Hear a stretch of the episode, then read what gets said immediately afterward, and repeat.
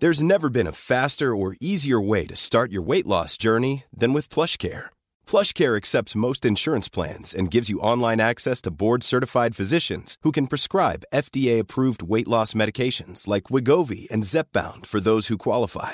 Take charge of your health and speak with a board-certified physician about a weight loss plan that's right for you. Get started today at plushcare.com slash weight loss. That's plushcare.com slash weight loss. plushcare.com slash weight loss. Hey, it's Ryan Reynolds, and I'm here with Keith, co-star of my upcoming film, If, only in theaters May 17th. Do you want to tell people the big news?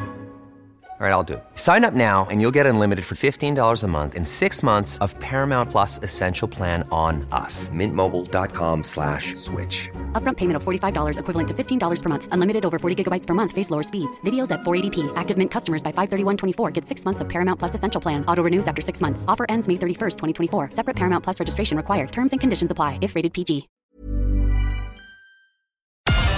Connecting to the big show.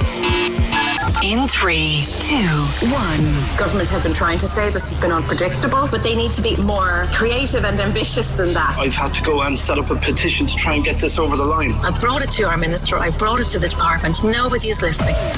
Can we just talk? Call 0818 96 96 96. Text or WhatsApp 083 396 96 96. Email opinion at 96fm.ie. This is the Opinion Line with PJ Coogan. On Cork's 96 FM. We'll get any more details on that uh, changes in the buses and the Bus Connect network during the morning. Certainly bring it to you. It looks good. From good story on the front page of the Examiner from Eoin English, who seems to have gotten a sneak peek at the plan. 12 transport corridors, which sounds to me like just bus routes, 12 dedicated bus routes, and lots of other things, plenty more cycle lanes, loads, loads, loads, loads more cycle lanes, and lots more of dedicated bus lanes coming. If we get more during the morning, we'll certainly bring it to you. 0818 96 96 96. Also had an interesting message from a guy who just wants to know Has any listener ever heard of this tradition before? Uh, his friend has a, a, new house or a new apartment and they've been invited to a housewarming and there's a tradition that he's never heard of. I am with it like he's fine, but he's, has anyone ever heard of it? 0818 96 96 96. But first, I want to draw your attention to a television program tomorrow night on the Virgin Media channel called The Forgotten Families. And it's about an organization that I've not heard of, I have to say. It's new to me, the Cliona Foundation. Uh, and Susan Ahern Daly, I think you have come across the um, the Cliona organization or the Cliona, or, and they have helped you, the Cliona Foundation. So we'll start with you. Tell me who they are. Good morning to you. Hi, good morning, PJ. Um, thanks very much for, for allowing me have a chat with you this morning. Yeah, I, I'm just on to talk about Cliona's Foundation, who are a wonderful organisation based in Limerick, and it's uh, f- founded by Brendan and Terry Ring, who um, set up the charity in 2007 after they lost their daughter Cliona. Um, she was just 15, and she unfortunately passed away from an inoperable brain tumour. Right. So they set, yeah, they set about. They they realised, I suppose, very quickly um, over the years. Cliona had been ill for I think about eight years, and they realised how, frankly, how expensive it is uh, to have a seriously ill child in this country, and how you're alone. There's there's nobody there to support you financially, and um, Terry had to give up her job overnight. You know the diagnosis, and the same the same happened to us. Mm-hmm. Um, Olivia my uh, youngest, my daughter, she was diagnosed with a very rare and complex liver tumour and liver disease in 2013, December 2013. So it came as a huge shock to us. Mm. And we had, I had to give up my job overnight. And Olivia had a three and a half year journey between um, Crumlin and King's College Hospital in London for multiple surgeries and you know long term treatment. Thankfully, she's doing very well now. Good. But good what the most, the second most frightening thing after you get a shock diagnosis like that, um, you know, Olivia was fighting for her life for those three and a half years, and it was horrendous. I wouldn't wish it on anybody. But the the really harsh reality is it's so expensive. It's so expensive to have a child that's that's seriously ill or a child with a life limiting condition. Mm. Um, and break, there break is it down. Break it down support. for me, Susan. Say one trip to the UK to get some work done. Yeah, one yeah one trip to the UK. Um, I'd like to just point out that of course there is the treatment abroad scheme, which we were able to avail of, and we're very grateful for that. But that only that but that covers your your child's treatment. It doesn't cover the incidentals. It doesn't cover living in you know outside of your home. It doesn't cover. Um, it covers travel for your child. It doesn't cover all the other things that go with it. So, like a trip to Kings, we'd say a flight from Cork to Heathrow was often at last minute because we were waiting on a bed or waiting on a surgeon or all the things that you need to fall into place. So these trips alone for Olivia and myself, those flights would at, at least be 500 euro. Then we were talking about taxis from um, London Heathrow to King's College, which was an hour and a half journey because Olivia couldn't be on public transport. So that was 150 pounds straight away for just one journey. Um, you're trying to exist in London. You're talking sterling. You're talking feeding yourself, um, feeding Olivia. You know, because she, she wasn't well. She I bought her whatever she could eat. You know, just existing, PJ, just actually existing. Um, it's How really, long would really you be there so, for? Like, where would you stay, Susan? Was there a, a well, most of the time, well, in most of the time, you'd have a little camp bed next to your child in the hospital. Um, but there was accommodation available for when Colin, my husband, could come over, maybe to give me a break, or my mum Maria would come and, and give me a break. But again, there's there's a there's a nominal fee that you would pay for for that accommodation as well. So you know, the longest single admission Olivia had in Kings was four and a half months, um, and that was so expensive. And then you think you might be going home, you book your flights, then that gets cancelled. Those flights then don't get refunded. You know, it just it just adds up and adds up. And meanwhile, back here at home, you know, you're reduced to a single income family. You're trying to pay your mortgage, your ESB, your gas, and it, the list goes on and on and on. And you know, even going to Crumlin is expensive mm-hmm. because again, you know, you're out of your you're out of home. You're you're trying to you're you're existing as as a family split in half on half a salary. Yeah. So, you know, it's it's just that the costs people honestly can't imagine it and I and I I don't wish this, you know, I never I hope they never have to understand what what the reality of it is. Um and you shouldn't be worrying about your finances, PJ. You know, you're you're you're you're torn in two, you know, with with us Christian our older son was here um and I was in the UK or I was in Dublin for long long periods of time and it just you know it it, it you're struggling you're struggling emotionally. Um your heart is broken. You feel so helpless because you can't take this away from your child. And yet you're getting pressured by the banks looking for your mortgage money looking for you know the bills are coming and they keep coming. And you know life goes on.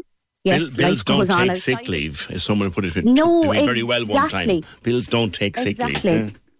They certainly don't, and it's and that's why I suppose Cliona's are such a unique organisation in that, you know, Brendan and Terry have lived through this, you know, they've lived through this nightmare, and they know firsthand how difficult it is, and they they met a, a lot of families, you know, families like mine, um, and they saw that you know they needed to do something, and I think it's an incredible, an incredible tribute to Cliona to keep her memory alive. And she is with us every time, you know, we we do something for Cliona's, you know, she's there. You it's you can feel her spirit. And Terry and Brendan Ring are just absolutely the, the most selfless people I've ever had the pleasure to meet. How did you Um, first hear about the foundation? It was actually, would you believe, the just after Olivia um, was diagnosed with this liver tumor, we were being um, transferred in the back of an ambulance up to Crumlin, and one of the nurses there, a lovely nurse called Anne, actually said to me, she said, "Look, there's a long road ahead of you here," she said, and I'm letting you know now. I'm putting you forward to the Cliona Foundation, and like you, like you, PJ, I'd never heard of Cliona's, and so we had a long journey in in the ambulance. So she was filling me in, um, and she said, "We're we're going to nominate you," explaining the story about Brendan and Cliona and Terry because they had nursed Cliona in in CUH. So the staff there would have would have known um, her story and would have known their journey. So she literally put together the application for us, and it just it's very simple. They make the process extremely simple because obviously you're not in the frame of mind to be to be filling yeah. out forms. It's a, it's it's an application form that you just give your child's details, your child's diagnosis, and it just has to be backed up by a letter from the hospital consultant. And the hospital consultants never have an issue with this. You know, they, they've become aware of Cliona's over the last um, 15 years. And it's very simple. It comes into the charity and it's approved and there's a check sent out within a matter of weeks. And I always remember actually, and I've said this to Terry and Brendan over the years, I always remember when we got the check, I'd forgotten about it. You know, the the the, the, the application was gone through and I had a lot in my mind, obviously. And at the time we were waiting for to take Olivia back to King's and we were almost two years into her illness at this stage. And you know, the bank accounts were empty, PJ, genuinely mm-hmm. being honest, and the credit cards were maxed. Mm-hmm. And we were just wondering how the heck we were going to, you know, survive another stint in London. Um, and this check arrived, and I it was an envelope, and I opened it, and I genuinely thought, oh, another bill, here we go. You know, I'll put it, mm-hmm. I'll add it to the pile. And um, I opened it, and it was a check for fifteen hundred euro, and I just burst into tears. And it wasn't it wasn't the simple fact of the financial assistance, it was the fact that I genuinely felt somebody heard me, mm-hmm. somebody cared, you know, and, and, and these strangers as they were at the time were willing to help us. You know, that blew me away. And it was the same for Colin, my husband. We couldn't believe their kindness when yeah. like we were at our lowest ebb, you know. These people really that were. you'd never heard of, never met, no idea who they were they were sending you money at a time when they knew you'd need it. Absolutely. That's exactly it, PJ. And that stayed with me, you know, that that was 2015. And I, even speaking to you now, I'm getting emotional because it meant so much to us and it still does. And like we're forever grateful to Cliona's Foundation. And, you know, I just can't, still can't believe that all of these families and there were four the statistics are there that the, the, the study has been done like there are 400 families who get dreadful diagnosis for their children every year in this country and they're left to fend for themselves. And it's wrong. It's very wrong. And it, it, it makes me very angry because you know it, there should be something there and Cliona's are trying without Cliona's these families like us would have nobody, nobody reaching out to them at all. Yeah. And that's why, you know, Cliona's have been a long time trying to put this documentary, which you mentioned at the, at the start of the conversation, trying to put this documentary together. And Trilogy Media did a fantastic job. I've seen the documentary, and honestly, it is, it is probably the most emotional hour of television you will watch. But by God, is it worth it? It's incredible, um, and it's hopefully when we launch this documentary tomorrow, like we're going to need a half a million this year to help the 200 families, the 200 applications that we're going to get. Mm-hmm. Um, we don't, you know, I've come on board with Cliona's as a voluntary board member since last year, and I'm really honoured to do so, just to represent the families and, you know, to give that family perspective. And, you know, it's as I said, until you've gone through it, I suppose you can't really understand it, and it's it's trying to get the message out there, make people aware of the charity. And it's not, you know, the charity, it doesn't matter of your child's diagnosis, you know, yeah. it's it's very simple. If you need the help with the, with the non-medical costs that will build up accommodation, petrol, heating at home, bills simple. at home. God, you know, in in the current yeah. climate, Susan, you know, with heating bills and electricity bills going up and up and up, and imagine being where you were with your credit cards maxed up, your bank account empty, your child needing to go to London for urgent treatment, which, like you said, that's covered, but nothing else mm. is. Like, exactly. you, what, where do you begin? And the, the, the great thing about this is, like, we would, as you can appreciate here as a radio station and uh, as a program team, we've come across dozens of different fundraising groups and awareness groups and advocacy. I'd never heard of this foundation yeah. in my life. Yeah. I suppose we're a very, very small organisation, and you know, Brendan and Terry are voluntary CEOs. Everyone on the board are, are volunteers, so everyone's giving their time, you know, as as much as they can. Um, but this is why the documentary is such a huge venture for Cliona's. I mean, Ireland's Forgotten Families. I actually remember saying that to to Brendan Ring many years ago. I said, "We are the forgotten families," and I think that sort of almost became a mantra for the charity, and that's why we decided to to you know name the documentary this. But it's we're trying to, I suppose, re- key to this is raise awareness and, quite frankly, raise funds, and I suppose to to put Cliona's out there and to let people know that we are there, and families who find themselves in the dreadful nightmare situation of you know getting a shock diagnosis for their child and discovering all of a sudden their child is seriously ill. Your life changes overnight. It's turned upside I, down. I, I dread it. It's the one thing, and my, Yeah. my kids are in their 20s now, but I, I still dread that kind of news, you know. And, and I know yeah. friends and relations have had sick kids, and it's a terrifying time, a real terrifying time. Susan, absolutely. look forward to the documentary. Look forward to. I, I assume that at the end of it, or at some point, there'll be details of where people can donate and. Yes, if you just we make it really simple, um, PJ, it's just to log on to clionas.ie. Clionas, C-L-I-O-N-A-S. Clionas. Clionas.ie. Yeah, Clionas dot- Clionas.ie. We Okay. making it as easy as possible. All right. And you know, thank you for having me on. And as I said, um, the documentary is well worth a watch tomorrow. It's just a wonderful. And the families have given their time and have been very brave and courageous in telling their stories for wonderful families. And as I said, um, I appreciate the time and it's Yeah. clionas.ie. I- I- Thank you, PJ. And th- thank you for telling me about this wonderful, wonderful foundation, and maybe we'll be able to direct people to it and direct them to help it. It's fantastic. Susan, thank you. Susan Ahern Daly, clionas.ie if you want to find out more. I'd never heard of it. Never, ever heard of it. Doing incredible work for families in that very difficult situation. And that documentary tomorrow night, The Forgotten Families, on Virgin Media 1. I assume around 9 o'clock. We'll check that. 0818 96 96 96. Kate wants to know why aren't more of these treatments and operations done here? Why are so many being treated abroad? It happens because so many Irish doctors go abroad to work. Well, you're partly right there, Kate. Uh, there are hospitals all over the world, specialist hospitals and specialist units, staffed and run by Irish people. You're not wrong. And Kevin says, last time I was at King's in London it was only possible because of my parents. Thankfully, King's gave us a flat next to the hospital. Couldn't have done it, though, without my family. And I was lucky. 0818 96 96 96 on housewarming party. It's not about the party as such. I'll tell you in a minute. Housewarming parties, says this message, are a long time tradition in America, an excuse for another party. Oh, and you're supposed to bring a gift for the new house. And it's not quite that, but I'll get to it. Can we just talk? The Opinion Line on Cork's 96 FM. With the Cork City Marathon, take on your next challenge this June by running solo or with a team. Register at corkcitymarathon.ie.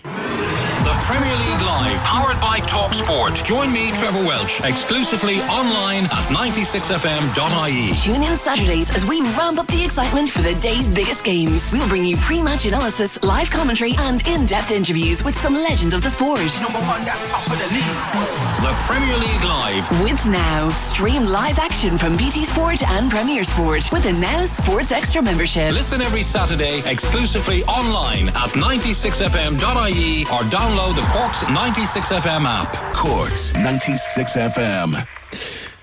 Got an email from Emmett, uh, who's looking for a passport for his son. I thought passports were sorted out. Far from it. Far from it. And it's only going to get busier as the summer comes and the holidays start. But Emmett has a son called Kyle, who's three, and this would be his first passport. Kyle will be three, actually, Tuesday, next Tuesday, 26th April. And he says, My wife Lisa and I have been working very hard throughout the entire pandemic. We planned a big birthday for Kyle, as he's missed his last two birthdays. We're taking him to CBeebies Land Hotel in Birmingham. We booked the big seven person family postman Pat suite just for him. Problem is, the passport office has an issue date for the passport the day after his birthday, the 27th. Hopefully, we're flying out of Cork on 25th to be there for his birthday, Tuesday, 26th. Nothing seems to be able to speed up the process, no matter what I do. And I sent quite a, a lengthy email about trying to get it. Trying to get it speeded up and shifted. Dan Hart is, is Emmett's dad. Dan, morning. Morning, PJ. How are you keeping? Good. They're doing their best to get it speeded up. Passport office have given them a date. You like they say they'll drive to Dublin if necessary to get the thing. Yeah, they're they're they're they're at straws now at the moment trying to get it. Yeah. When did they apply? They applied about ten weeks ago. Yeah. Yeah, and for a So- first passport. Yeah. Yeah. Eight, eight weeks was the, you know, but I suppose there's things now with it, with this war on and everything. You see, we've got they're they're busier than ever in the passport office, I suppose. Yeah, and they're trying to get it moved up the line a little bit to see can they get it out. I get the distinct impression from his email that he'd get his car now and drive up if he thought it was there for him. Yeah.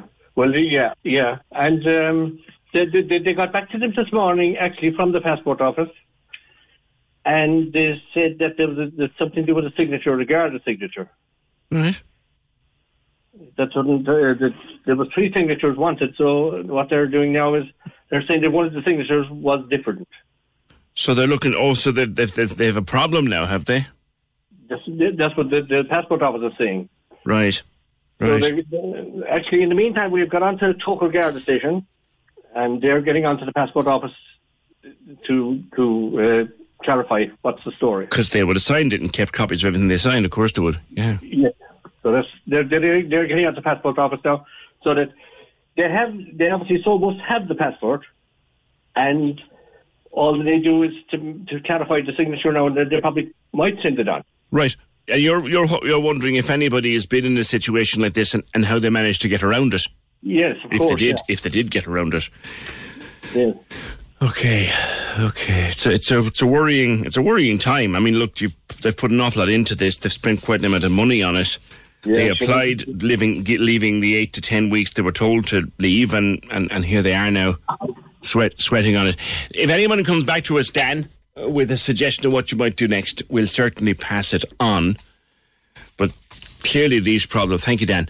Clearly, I'll put you back on to him there. If you want. Clearly, these passport problems are not gone away. You know, to quote someone one time, that they've spent over two and a half grand to put this little holiday together. Uh, if they have to rebook, they'll lose money. And can they even rebook with their holiday arrangements at work? So they've all got all of that to take into account. And he says, in fairness, in his email, he says, I know we should have gotten a passport sooner and booked the holiday after we got it, but we sent for it in early February thinking we'd have plenty of time.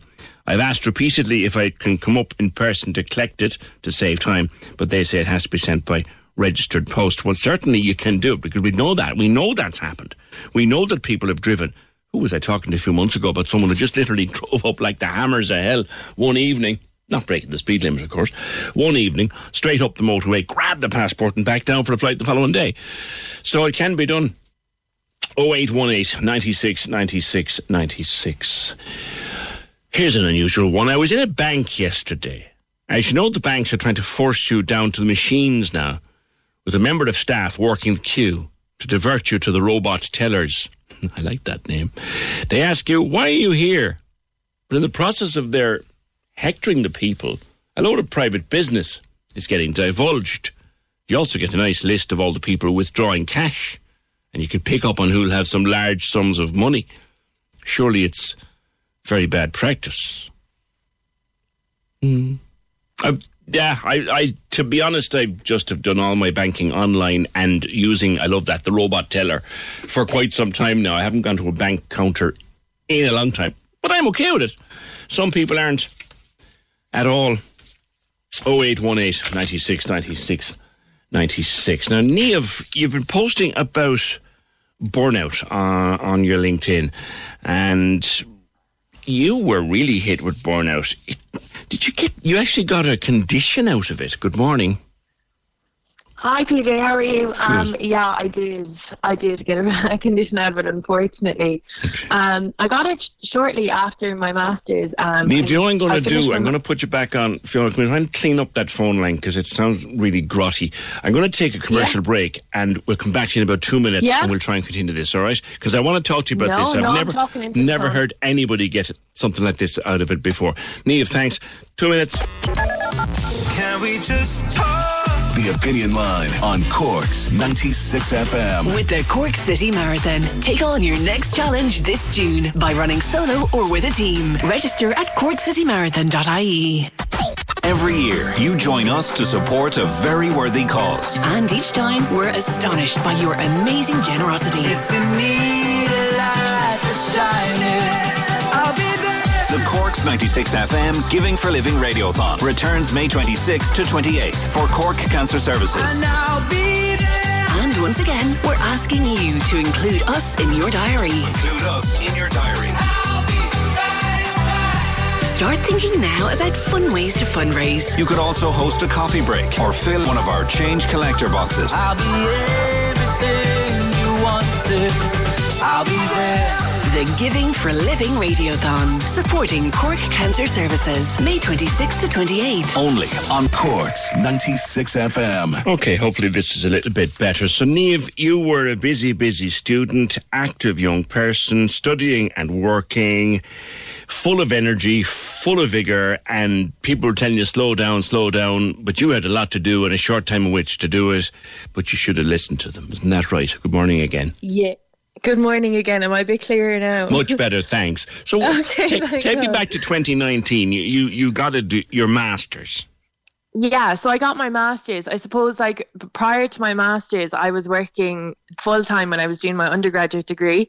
Um, and sometimes I was kind of double jobbing it. Like, I might have, you know, a bar job in midweek or work on a promo team for a nightclub. And then on the weekends, I'd come back down to Kerry, where I'm from.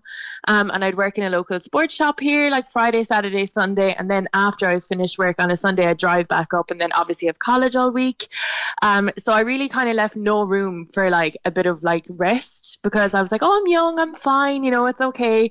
Um, and then towards the end of my degree, I decided that I was going to do a master's down in Cork. And my parents kind of had to battle with me to say, look, Neve, if you're going to do this master's, you really need to, you know, uh, like quit the job or kind of take a, a break for a year from the job. And it was really a fight because I had loved my job. And, you know, when you get kind of so used to your own money and stuff as a student, you really don't want to give it up. Um, so anyway, we had that and I agreed, look, I'll give up the job. I'll focus really hard on the master's. Um, the master's was only a year long. Um, it was six months academic and then six months placement if you secured it. Um, so I suppose we kind of hit the ground running straight away when we went into the masters. And uh, I was studying management and marketing in UCC, and there was a kind of lo- a lot of competition straight away because there was only so many placement um, positions available. So you'd be kind of competing, you know, with your classmates and kind of to get these these spots. And if you didn't get it, you'd have to do a thesis at the end, um, which you had to kind of do a work placement report, which is like a small thesis as it was.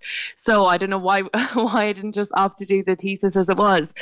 But um, fortunately, I secured placement absolutely loved it and you know did the thesis and everything was you know still rushing around the place and kind of finished up on my placement and was like okay I need I need to get a job straight away you know because now I've just finished my masters. All of my peers are now exiting at the same time.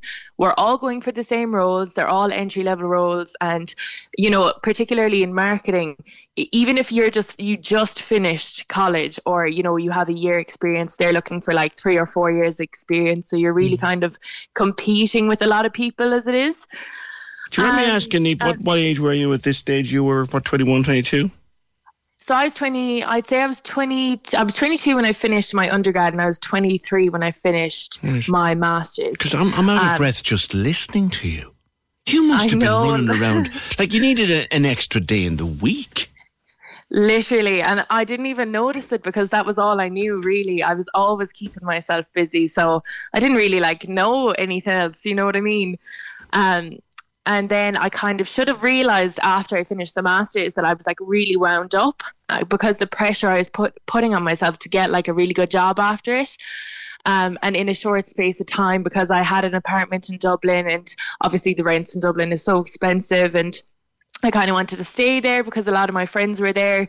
Um, but thankfully, I secured a job, um, and a lot of it involved kind of driving on the road and stuff, and you know, being one week, one day a week in the office, in head office in Galway. Um, I was responsible for like a Len- the Leinster region, so I had like a lot of stores that I was responsible for the marketing activities for, um, and I could kind of feel it leading up to Christmas that like I was I was kind of hitting a burnout, um, but I, I didn't really know what a burnout was. So I, I think it was like exactly a week before my graduation. Um, it was like Rag Week in Galway. So as Mm. you can imagine, this is 2020 February. COVID was just kind of, you know, a mumble then. It hadn't really happened.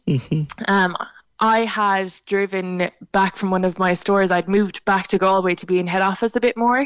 Um, and I was driving from Leinster, or sorry, from Dublin all the way over to Galway. And I'd say around Athlone, I could feel a twitch in my mouth. And I was like, am I making this up? And of course, it was dark because it was February, you know, the brighter Yeah. evenings hadn't really come in yet. Um, and my mouth was twitching. And I was like, what, like, what's going on? Am I imagining this? So What, I like, like, like, like a kind of a, a, a, twi- a like quivering a bit, or and you don't control yeah. it. Yeah, for the life of me, it, it felt like there was a nerve hopping in my left lip. Um, and I was kind of just like, what is going on in my face? Am I imagining this? So I kind of recorded it to see to see it, and it was twitching. Um, so I rang my mom to be like, so weird, you know, my mouth's twitching. And when I went to speak, I realized my speech was affected, and I actually couldn't speak. Um, and I was dri- driving on my own, so that was obviously, you know, very scary on the way back. And it was dark, so I was like, oh my god, just get me back to Galway, you know. What, what did you think Um, was happening? Uh, for the life, I knew I wasn't like if uh, like having a stroke because I I was completely coherent with everything that was going on, and I was like I'm too young. Although afterwards I learned that like a lot of people, young people, actually do have strokes. I was like, this isn't a stroke. Like you know, I feel fine. I know what what's happening. So I I continued driving all the way to Galway. I went straight into hospital and it was rag week in Galway. So you can imagine A&E prior to COVID, absolutely busy at any any time of the day. Um, and I, I, with rag week on top of it, it was so busy. So I just walked in um, and the receptionist kind of saw my face and I was kind of ushered straight in because, you know, um, doctors kind of have to do a stroke assessment first to make sure you're not having a stroke. Sure. Um, and I went in, and the doctor was like, "Do you want the good or bad news?" And I was like, um, "Can I have good news first, please?" Of course, because I just did. It was such a long day after work. I just didn't want to hear it. Um, and he said, "Well, you've skipped a 19-hour queue now. You know, with with Rag Week going on." I was like, "And the bad news is," and he was like, "You have atypical Bell's palsy." And I was like, "What's that?" And he was like, it, basically your mouth has drooped. Usually it starts in the eye and it goes down to the mouth. In your case, it started in the mouth and it's going to go up to the eye. So we have to wait to see is it going to stick open or Ha- if had we you should take your pain with this? down. Yeah, so it was like if you can get like a, a basically like a muscle spasm in like your calf or something, it felt like that, but in my face. It was so sore. I couldn't control it. It was just constantly spasming. Um, and I was so oblivious to this. I was like, okay, that's fine, but my graduation is next week. Like, you know, will this be gone by then? And he, the doctor was like, this always happens, you know, before weddings or graduations You were still going at 90 miles an hour in your head. Yeah, I was like, okay, this is fine. I don't really have time for this. like, you know, when like when will I be better? like basically. Um and anyway, so he he gave me medication and I went home and you know, I couldn't really drive then because, you know, one of my eyes was closed. So and you know, I drive with glasses anyway and I, I wouldn't like put anyone at risk on the road. So my dad came up to Galway to collect me. I came home and I said, I'm only coming home for the two weeks I need to come home for. And then I'm going back to work. Um, I, which when I look back at that, I actually laugh because the healing time so, took so much longer than that. Um, and I was being so impatient when I look back. I just wouldn't allow my body to heal. So I had um, Bell's palsy for you know quite a long time, and I caught mumps in the middle of it. So this m- then my face was swollen. So I thought Bell's palsy was gone then, but it wasn't. It came back afterwards. But I was noticing then months later that like it just wasn't going away, and my face like kept spasming. Um, so I obviously went to see a consultant neurologist about my face and this was like height of uh, the pandemic as well which you know i was like you know they doctors have so much more serious things to be worried about. They, they won't care about my face so i went for scans and everything. Everything was clear. Um, but it turned out that i had uh, a condition called left hemifacial spasm which was like a dystonia but in your face um, and I was put on medication first to see would that help, and it didn't really. So I ended up um, going on uh, botulinum injections in the hospital. So they basically it's like Botox, but they freeze the muscles, so the electrical signals that are getting sent to your muscle like they don't contract, and my face doesn't droop. And, and tell me, then it Neve, progressed- were you still were you still thinking I need to get back to work. I need to get back to yeah, work. Yeah, the whole time. Like I, I like I went back to work when I wasn't even supposed to go back to work. And did um, anybody turn around and say to you, "Stop, breathe"? Yeah, literally. My but uh, my mom, of course, is doing it. But uh, you know, as a mom, you just think that your mom's doing it, like you know, to say, you know, don't. But when the doctor kind of said to me, like, you have burnt out, and this is why, like, you know, your face is like this, and I was like, okay, but I love my job. Like, I'm not stressed. And she was like, but you are stressed, and you don't know it. Your body's taking the hit for it, and you're like, you're not. You feel fine, but it's been completely internalized, and now your face is like a casualty of you being burnt out. Um, so then I, I went back to work and of course like I'd be in meetings my face would droop I wouldn't be able to speak properly I'd have to excuse myself all the time like I constantly looked like not like myself and for the best part of two years I didn't and eventually the left hemifacial spasm progressed to blepharospasm or blepharospasm I can never say it properly but basically it goes into both of your eyes Blepharospasm. Um, the whole face. blepharospasm yeah Here's here's here's a question. yeah Like, and and and this is what's. Did, did you sit? Have you thought now? And I understand you've recovered. yeah Have you thought now why you were driving yourself so hard? Yeah, I know a hundred percent. It was I was trying to compete with um like all recent graduates that had left um college like the pressure that graduates are under to get these jobs and then it was like mid pandemic it was like the height of the pandemic so everyone was losing their jobs. And like I, I was like I need to get back to keep my job. And it was just the stress of trying to like work under those conditions and like try prove myself. And I suppose when you come out as a marketing graduate you know you really feel the weight of your lack of experience. So you're trying to prove yourself constantly that you are aware of marketing like you know what's happening in certain markets and certain industries what works. And you know like it was really really hard to like kind of compete with that pressure um but eventually I, I did come to my senses and I was like look I actually need to take some time off work so was there, was there um, something that finally convinced you of that?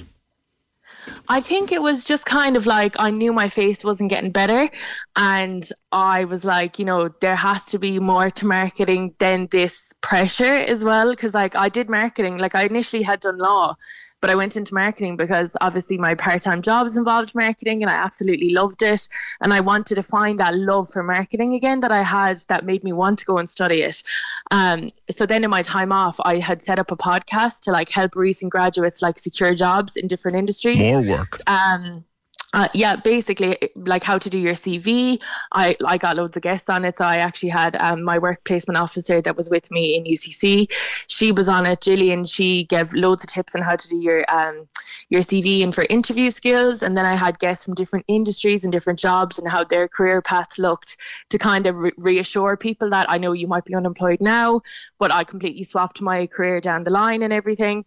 Um, and then eventually I just ended up working for myself as a marketing consultant and like the pressure is completely off me now and I'm working Good. with some fantastic clients and Good. you know at my own pace which is great. Yeah. There's a skill that I know you now are probably working hard to develop, and it, I'm a little bit older than you, shall we say? There's a skill you need on top of all the marketing skills, and it's the skill of doing nothing. I'm telling you, I'm starting to master it now, PJ. You need to get there. good at that. One day a week, one day a fortnight, just do nothing. A hundred percent. And do you know the value in that that I never realized before is insane. Like you really, really do need it to just unwind and get your body to relax because you mightn't think you're stressed, but like your body completely soaks it all up and it'll come out another way. Yeah. How are you now? I'm great now. Yeah, it's completely under control. I'm as relaxed as ever. I completely move at my own pace, so it's fantastic, and not the pace I was moving at before, of course. Um, but yeah, I'm a lot better now. Like I'm very fortunate. It's actually when I posted that, I only posted it on LinkedIn to kind of say it to recent graduates to kind of slow down, like because that hit, that was when it kind of really started going downhill for me. Um, but like it's hard now to look back on those photos like two years ago and be like, oh my god, that's what I looked They're like. scary. Whereas like yeah, I now, saw them. They're scary. Like that's Yeah, your, it bo- was but that is your body telling you, Neve, rest me, Yeah. rest me. Yeah. Yeah, oh, 100%. No, So I was very fortunate though. I'm, I, I'm all good now, thankfully. Good. Good. It's a scary story, but it's a, it's it's good advice. Just stop. Yeah. Stop. I mean, I was, I was, I literally was tired listening to you. Do you know? I know. I, I, can't imagine. It's such a long what, story. What, no, no, no, no, no. I don't mean that way. What, what, what it must have been like trying to trying to work and think at that speed. I know, and I really think like when I look back at my brain and what I was thinking about trying to rush back to work, You like the way I was like, okay, I turning into porridge, girl. You were turning into porridge. Listen, I'm delighted that everything has worked out for you, and I'm delighted that you've learned. And as I said, I'm a little bit older than you. Um, the skill and the joy of doing absolutely nothing. yeah, thanks so much, and PJ. teach, Thanks teach for that me. teach that to anybody that you're working with. Take care, Neve. Thanks a million. Bye, PJ. Thanks. That's Neve Byrne. You'll find her on, on LinkedIn. Now, Rachel, how how is Kevin? Before we get into what you want people to do for him. Good morning. Good morning. Um, Kevin, like he's, I suppose he's doing as best as he can be doing. Um, he still remains in Temple Street, and I suppose he will be there for the, I suppose for the foreseeable future. You know, up there. So, um, but like you know, he like he's a great boy. Like he, you know, he's you know he's doing his best. You know, to remain positive and to keep upbeat and all that. You know, Just to so, um, remind people, this is Kevin O'Callaghan, your brother. Um, from Dromahane near Mallow. Now, what happened to him? Remind us again. He was in Disneyland in February. Yeah, so um, during the February midterm, we went, um, I suppose, on a what we thought was going to be a dream holiday to, I suppose, to Paris first, and then we went in, out to Disneyland after that. And then I suppose he had a freak accident in a soft play area in Disneyland itself, and he, um, in one of the hotels there, and then he was instantly paralysed, and then he had to be rushed to hospital and um, he had to get emergency surgery and he had um, a spinal compression and a neck compression as well. So he had to go for emergency surgery over in Paris. And he spent a few weeks over in Paris and then um, thankfully we got him back to Ireland and now he's in um, Temple Street um, where he will be for the next for the next while anyway. Right. And what's his prognosis, do you know, Rachel? Um, it's very uncertain, you know, at the moment. Um, you know, I suppose since it's initially happened, he has got um, he has got a little bit of movement back in his hands and in his, you know, and in his legs. But still, you know, it's very, very uncertain as to what the end outcome will be. And as I said, he has gotten obvious, you know, he has gotten stronger since, you know, since it's happened. Um, but I suppose last week um, we got some bad news that you know due to complications with his recovery, he's going to have to have another operation. So I suppose that's going to set him back. You know, um, I suppose potentially to the start. You know, and he'll have to, you know, he'll have to regain everything again. You know that kind of way. So um, long and a slow and a very hard road. Now, his 12th birthday is the 1st of May.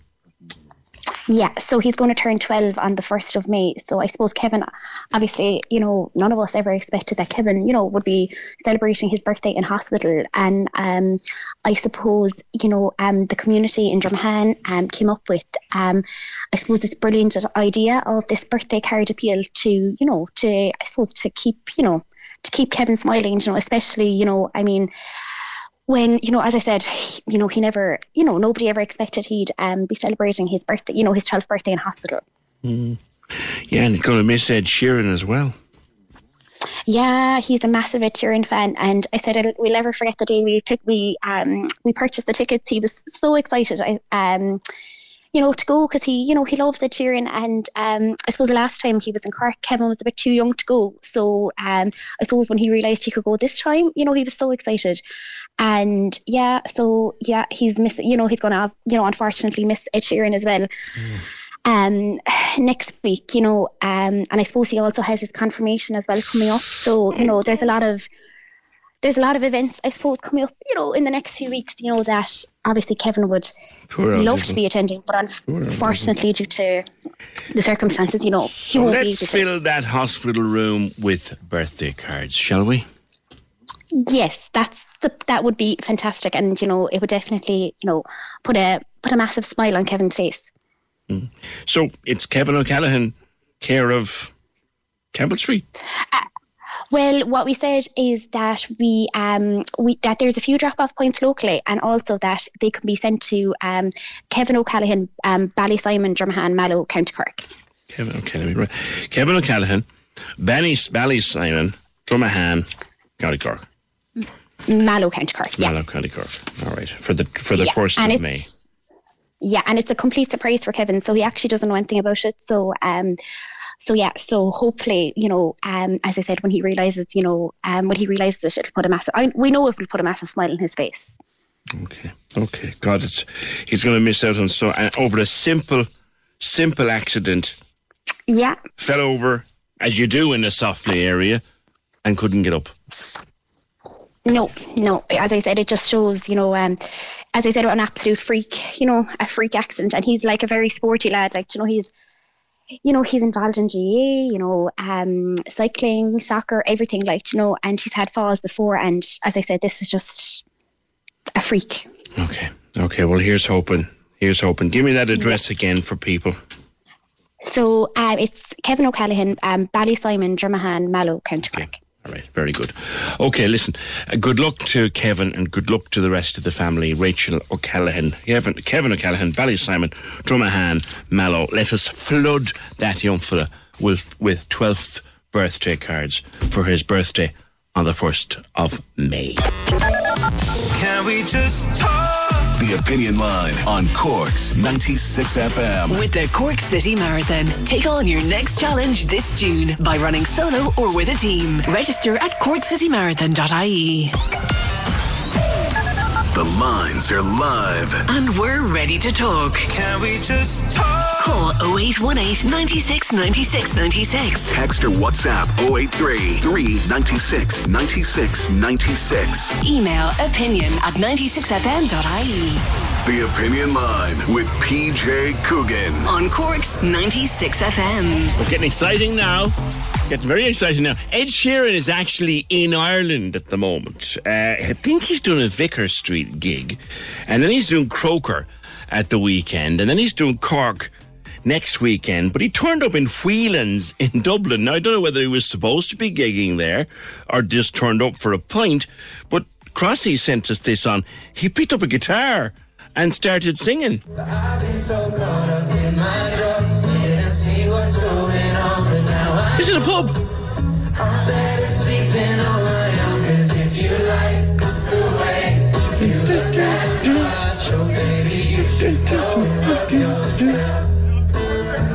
Imagine this in the pub, right? This sort of turns up and it's actually Ed Sheeran. On to something you should go and. Yeah, no, that's not the song. There is an Ed Sheeran song coming. This uh, that was him in Whelan's. Crossy said that was last night. So he's in Dublin already. He likes it here. He did a whole album here. I'm actually going to see him at the weekend. I'm going to see him in Croker. Myself and my daughter are going on Saturday night to see him in Croker. Um, looking forward to that. I'll tell you all what it's all, what he's like then when I'm on next week before he comes to Cork. But we're sending you to see him twice, not once, twice at Páirc Uí Chaoimh on April 29th and Paris on July 30th. You're listening for the Ed Sheeran songs, and every time we play a song, you text or WhatsApp for your chance to get in that draw to experience Ed Sheeran twice in Cork and in Paris with Blackpool Shopping District. No gimmicks, no notions, no paid parking, just shopping, which is what they do best, only on Cork's 96 FM. There is an Ed Sheeran song a coming. When? Sure, I'm not going to tell you that. You'll have to listen. Right? That the deal? It's coming up though, an Ed Sheeran song. When you hear it, let us know you've heard it and we'll pick someone and send them through to the draw. 0818 96 96 96. Now, what the heck is happening at Netflix? Yeah, their sound and the Kerching because they're losing money. This is the biggest, you would think anyway, they're the biggest television platforms in the entire world. And we know that they got dearer lately, uh, considerably dearer, but they've lost a fortune overnight. A sharp drop in subscribers, nearly 200,000 people have quit between January and March, and they're worried that more will quit in the second quarter. Uh, now, a lot of it was because of the war in Ukraine, where they lost, lost a load of Russian subscribers, but still, they are in trouble. They've lost a ton of money, and they now think that they might be introducing passwords, uh, a, a limit on who you can give your password to, and advertising. There's never been ads on Netflix. But let's find out more about what is actually happening at Netflix, which is a giant in the industry. It's the one that towers over them all. So, what is happening? Adrian Weckler, tech editor of the Irish Independent. Are they in trouble, Adrian, or is this just a blip like everybody else is going through? Good morning. Good morning. I think it is a sign that Netflix is maybe maxing out on the its audience. So they've lost 200,000 subscribers. Now we need to put that into context. They have 220 million subscribers. Yeah. So they've lost 0.1% of their audience. And by the way, uh, if they hadn't pulled out of Russia, which is 700,000 subscribers, they would have actually gained for the quarter. Now, that said, they are saying that they're going to they think they're going to lose 2 million subscribers over the next quarter or two because partly because they think that the the pandemic the covid pandemic inflated their user numbers by an awful lot like over 20 million people signed up during the pandemic to netflix. So they're at 220 million which if you think about it means for every one netflix sub- subscriber how many people realistically are watching? Three four five? It's probably a billion people mm. using netflix. Now you you're not really seeing that many more people. But look, you've spoken about this before, like the cost of living crisis. Like how many subscriptions can people actually um, maintain? In my household, for example, I subscribe to Netflix, Amazon Prime Video, Apple TV Plus, and Disney Plus, and one or two others. Now I know that that's kind of overkill. I do it. It's a and it's a luxury. And by the way, Netflix decided to raise its prices Yeah. six weeks ago. So I'm paying 21 euro a month now for the for the top thing. So I guess it was a case of something's got to give, you know. Mm. Yeah, I'm looking at their pricing plans for Ireland. I downloaded them this morning, and then I'm on the same as you. This is the four screens at once, the four downloads at once. You have the Ultra HD available to you if you need it. That's the old. Then there's the standard, which is two screens, and the basic, which is one screen. Now, I said Basics nonsense, though. Yeah. yeah, I said a while back, Adrian, I really wouldn't have an enormous problem with clicking in to watch my episode or my movie hmm. and having hmm. to sit through a 40 second commercial first. Wouldn't bother me if it if it cut my subscription. It would drive me nuts. Would it? Now, Just one ad. So there, there is a, there is probably going to be a service both for you and for me for, from Netflix. Because what Netflix is actually saying is they're considering an ad-based model, but that would be a lower monthly price. So I'll get to keep my 20 euro a month, no ads. Don't ever come near me with any of those stupid ads, right? uh, by the way, I know that both your business model and my business model, in terms of where we work, is supported by ads. So I don't mean to be gratuitous, but it does get irritating, especially when they're the same ads, right?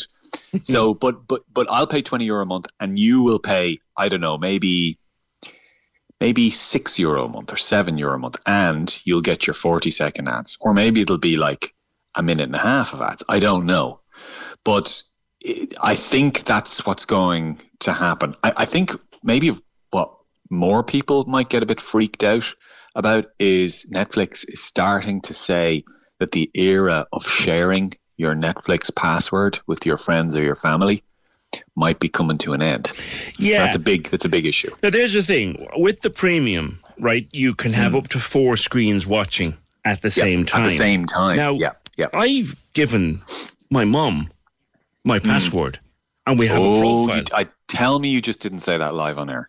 But why not? She's one of the four. I mean, we we've we've we've a couple of active screens in the house, but my mum Yeah. watches Netflix. Why shouldn't when I'm paying for it? Why shouldn't she be able to get into it? So, so in theory, then why shouldn't, uh, you know, say an estate, for example, say a housing estate, Mhm. why shouldn't they just have one Netflix subscription and just schedule times for everybody to watch it for a hundred But that's not the same thing. it? That's not the Well, it thing. No, it's not. It is. It's two different households. Unless you do you live with your mother? No, no. But the thing about it is, I'm paying. I'm paying for four subscriptions. So no, no, they- no, no. You're paying. You're paying one subscription Yeah. for four concurrent screens At for an era time. when we at the same time. yeah, time. but that's that's for an era when we all have tellies, tablets, and, and, and smartphones. When when the calculation is that there'll be a family, for example, but in a single household, that hmm. you know there'll be four or five people, and maybe you want to watch an episode on the bus and on the way into school, or maybe somebody else wants to watch it when they're making the breakfast in the morning, somebody else, etc., etc. It's not so you can have your extended family over five or six households all sharing the same account. But it's only four at the same time. No, it's four. It's So I can moment- watch. I can watch it downstairs. No, no, Queen uh, Bee can watch it upstairs, yeah. and my mum wants to watch Yeah. something. She can watch it. We're still paying for it. you're paying for it, but that's that's it's that's like sharing a Spotify um, subscription, for example, or, or something else. Look, people. The point is. Yeah. people do it. Oh yeah, And Netflix has said they they reckon that there are probably hundred million households. now, don't forget, they have 220 million subscribers. They think there's hundred million million households in addition to that Yeah. who are sort of skiving off, or to use your argument, are I don't know, ex- using the expanded interpretation of what the uh, on. If I'm paying 21 euro and my neighbour's paying 15, 14.99, Yeah. then he or she is entitled to their two screens. And I'm entitled to my four screens. I'm paying for my four screens. Does it So matter, why- Adrian, why- if one of them so is why- out of Dubrovia? no, hang on. So so why is your neighbor even paying? Why why wouldn't you just share your account then with I'm your not, neighbor? I'm not my neighbour's friend. Ah, but, you, but, but you could, I, and I think that's what people do sometimes. Yeah, yeah, And yeah. look, we, we all do a bit of that, right? Yeah, there yeah, is yeah. a bit. There's all there's always a bit of password sharing going. I think that that's the element that might freak people out. Now, I, by the way, I don't know how they will do it because I, for one, if they were to decide, for example, right from now on, you're only allowed use uh, the net your Netflix subscription in your own home, and we're going to check it by IP address, right? So that would mean, well, what happens if I go away on holidays? What There happens if. I'm on the bus? Oh, there you go. You know? They can't do it. It's almost impossible to do it. Well, what they could do is they could do a couple of things in between. They could require, I'm not sure if, if you've ever seen this two factor authentication. So if you're trying to get into your Microsoft Outlook or something, it sends you a text. Yeah. It is a pain in the neck, but it, it does make it more secure, right? But some services now do that. So what you might have is somebody tries to get into your Netflix account, it'll say, "Yeah, no problem. We've uh, the, to the person trying to get in." No problem. We've uh, texted your uh, verified uh, number, so just click on that. You can get in, and of course, that's my mobile number. So Mm. let's say you have, let's say your your ex husband or your ex wife still has access to your Netflix account, and they're trying to get in, Yeah. and your phone gets pinged. You, no, no, no, I'm not. I don't think Yeah. I'm gonna let them in. They could maybe do the devices thing or the screens thing the way I'm thinking now. The way is it now? Do it, or uh, Hmm. some one of the other ones where you have to register the device with Yeah. with with them, so you can say to Netflix, "These are the Yeah. devices I intend to use," and and, and they mm-hmm. allow you then to take a device off and put a new device on, but you can Yeah. only tell them the devices you're going to use. I know that, that you, they could do that. That gets a little bit janky and technical, and for for a service that's supposed to be replacing, you know, BBC and RTE in terms Yeah. of the thing you watch the most.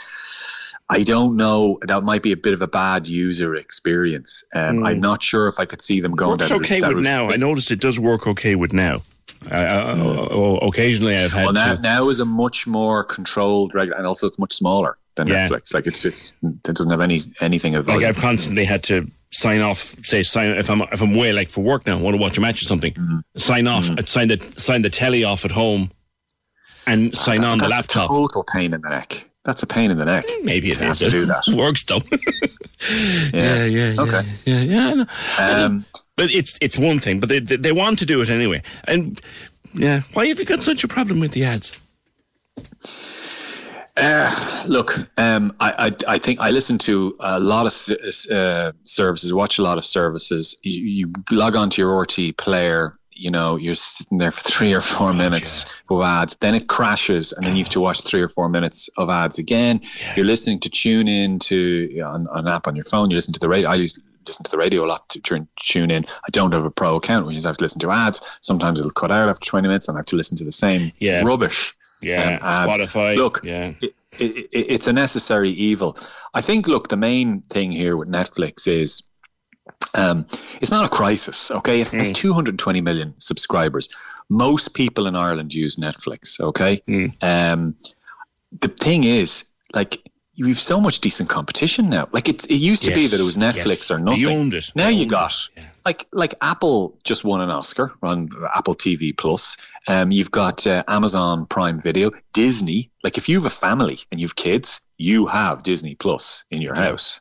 Um, so something's got to give. Like you think you can, you'll be happy to subscribe to two or three of them.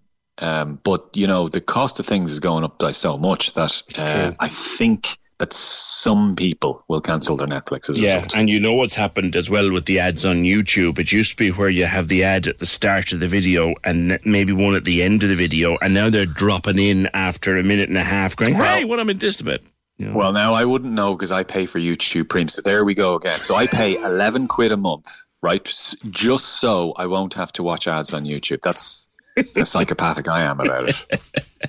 Yeah, but like you say, it's a, it's a giant, and this is a blip, and and they'll come up with. I mean, how much are they spending on new material again? You see, this is it. They're going to spend $16 billion on new content this year. 16 billion. So most, a good chunk of the hit programs, the hit series and hit movies that people now talk about. Oh, did you see this? Did you see that? It's on Netflix. So all they really need is a couple of decent kind of, um, you know, hit shows and people will, they'll subscribe again, even if it's only for the month. And the way it works is often you won't have watched anything on Netflix for two or three weeks. Um, will I cancel that? I, no, look, I'll just leave it another month. That's the way I do it anyway. That's right. There's, I mean, there are one or two services that I haven't watched in three or four months, hmm. but I have this fear Yeah. that everyone's going to be talking about something and I'll miss out on it. And the other sneaky thing about it is as well because of the fact that it it learns what you like. So you are yes. you pick up a recommendation at work and you want mm-hmm. crikey that's really good now. And at the end of that seven parter it's got recommendations and that's the scary part of Netflix, Adrian. It reads Yeah. you better than any of the others. It knows what you like. Yep. Yeah, it, it, it does. And and that's, by the way, where sharing your accounts with your neighbor can really screw it up because all of a sudden you're getting recommendations for the Kardashians. And What the? Is You're that, that what it thinks I am? You're not wrong. You're not wrong. Adrian, it's always good to talk to you. But it, they're not going to get any cheaper anytime soon, and we may be looking at new new packages. Yes, basically, in a nutshell. And they're not in really any trouble either. Uh, look, I really don't think so. The 220 million subscribers, they have a massive production budget. Filming a few things in Ireland, by the way. Um, so, so uh, they're they're at this point they're, if not the, they're one of the biggest, if not the biggest studio in the world. So they'll be fine. All right. Adrian, always good to talk to you. Tech editor of the Irish Indo, Adrian Weckler. I can remember when Netflix came out, my daughter was mad to get it in, mad to get it in. And I, I hated the idea of it. I said, it's just a dumping ground for stuff that nobody else wants to watch. Now, I wouldn't be without it. I have it on my phone, I have it on my iPad. Anywhere I go, I bring my Netflix because there's always something on it to watch. But this thing about not being able to give it to your neighbour or your brother or your sister or your auntie, uh, that's not going to be popular. 0818 96 96 96. Although people are agreeing with Adrian, uh, let's never have ads on Netflix. I wouldn't mind. You see, I don't think comparing it to the RTE player is a fair comparison because that's a cluster shambles anyway. That whole blasted thing. It's a mess.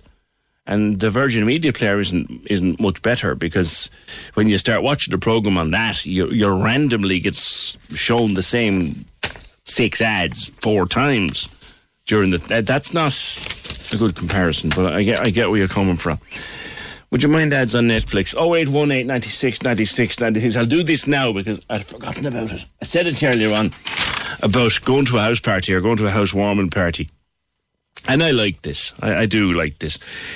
Uh, dear PJ, my old friend and his new wife have moved home to Cork after many years in Asia. Tom's wife, May, is Japanese. We've been invited to a housewarming in their lovely new apartment, and the invitation says, please bring slippers or indoor shoes. Apparently, they love the Japanese tradition of no shoes in the house. I've never heard of that. There's no problem, I, I, but it's just news to me. Have you ever heard of it? Has anybody ever heard this from Emma? Has anybody ever heard of that? Um,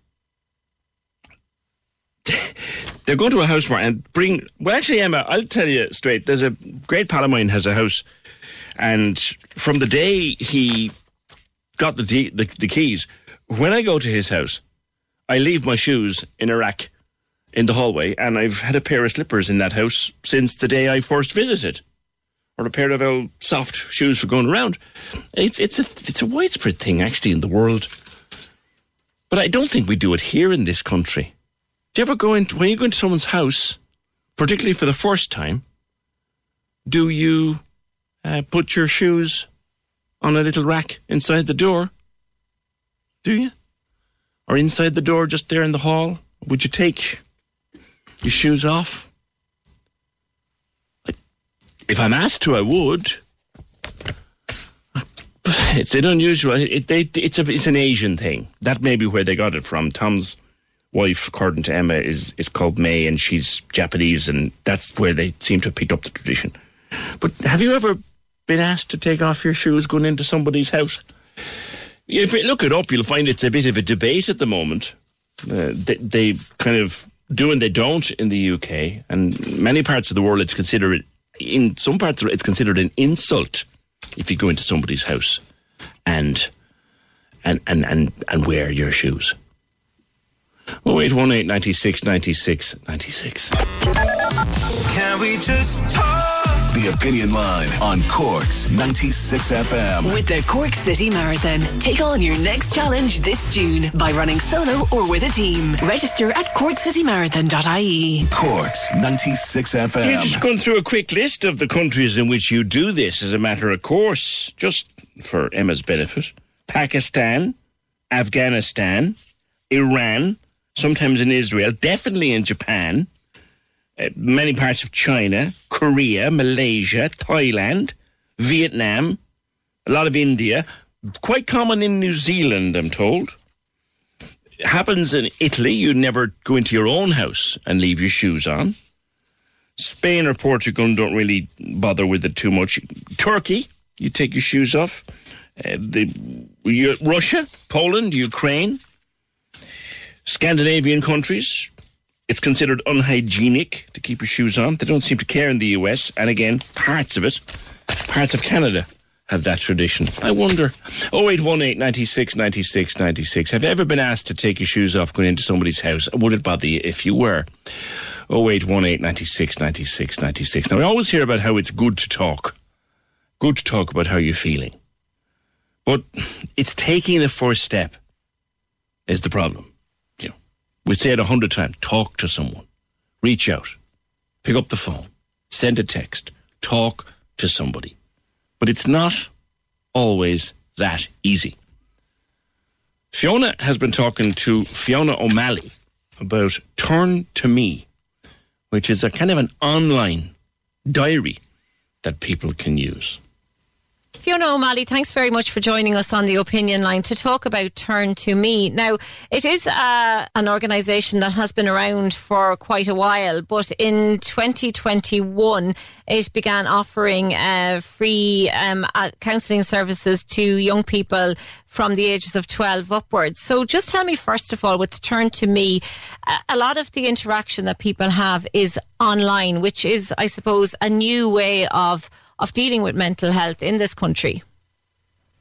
Yeah, absolutely. So I suppose um, Turn to Me was founded in 2009 by, by two brothers, Oisin and Dermot Scollard, who very sadly lost their own brother Cormac to suicide.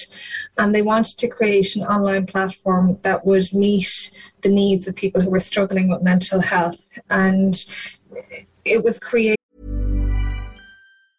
It's that time of the year. Your vacation is coming up. You can already hear the beach waves, feel the warm breeze, relax, and think about work. You really, really want it all to work out while you're away. Monday.com gives you and the team that peace of mind. When all work is on one platform and everyone's in sync, things just flow wherever you are. Tap the banner to go to Monday.com. Hey, it's Ryan Reynolds, and I'm here with Keith, co star of my upcoming film, If, only in theaters, May 17th. Do you want to tell people the big news? All right, I'll do it. Sign up now and you'll get unlimited for $15 a month in six months of Paramount Plus Essential Plan on us. Mintmobile.com slash switch. Upfront payment of $45 equivalent to $15 per month. Unlimited over 40 gigabytes per month. Face lower speeds. Videos at 480p. Active Mint customers by 531.24 get six months of Paramount Plus Essential Plan. Auto renews after six months. Offer ends May 31st, 2024. Separate Paramount Plus registration required. Terms and conditions apply if rated PG. There's never been a faster or easier way to start your weight loss journey than with PlushCare. PlushCare accepts most insurance plans and gives you online access to board-certified physicians who can prescribe FDA-approved weight loss medications like Wegovy and Zepbound for those who qualify. Take charge of your health and speak with a board-certified physician about a weight loss plan that's right for you. Get started today at plushcare.com slash weight loss. That's plushcare.com slash weight loss. plushcare.com slash weight loss. To, to, to be an online safe platform um, and it offers turn to me offers three different free services so we offer one-to-one counseling and if you're an Irish citizen, you can apply to have up to six free online one to one counselling sessions with us. We also offer support groups, and those cover different topics, including grief, anxiety, depression, and relationship issues.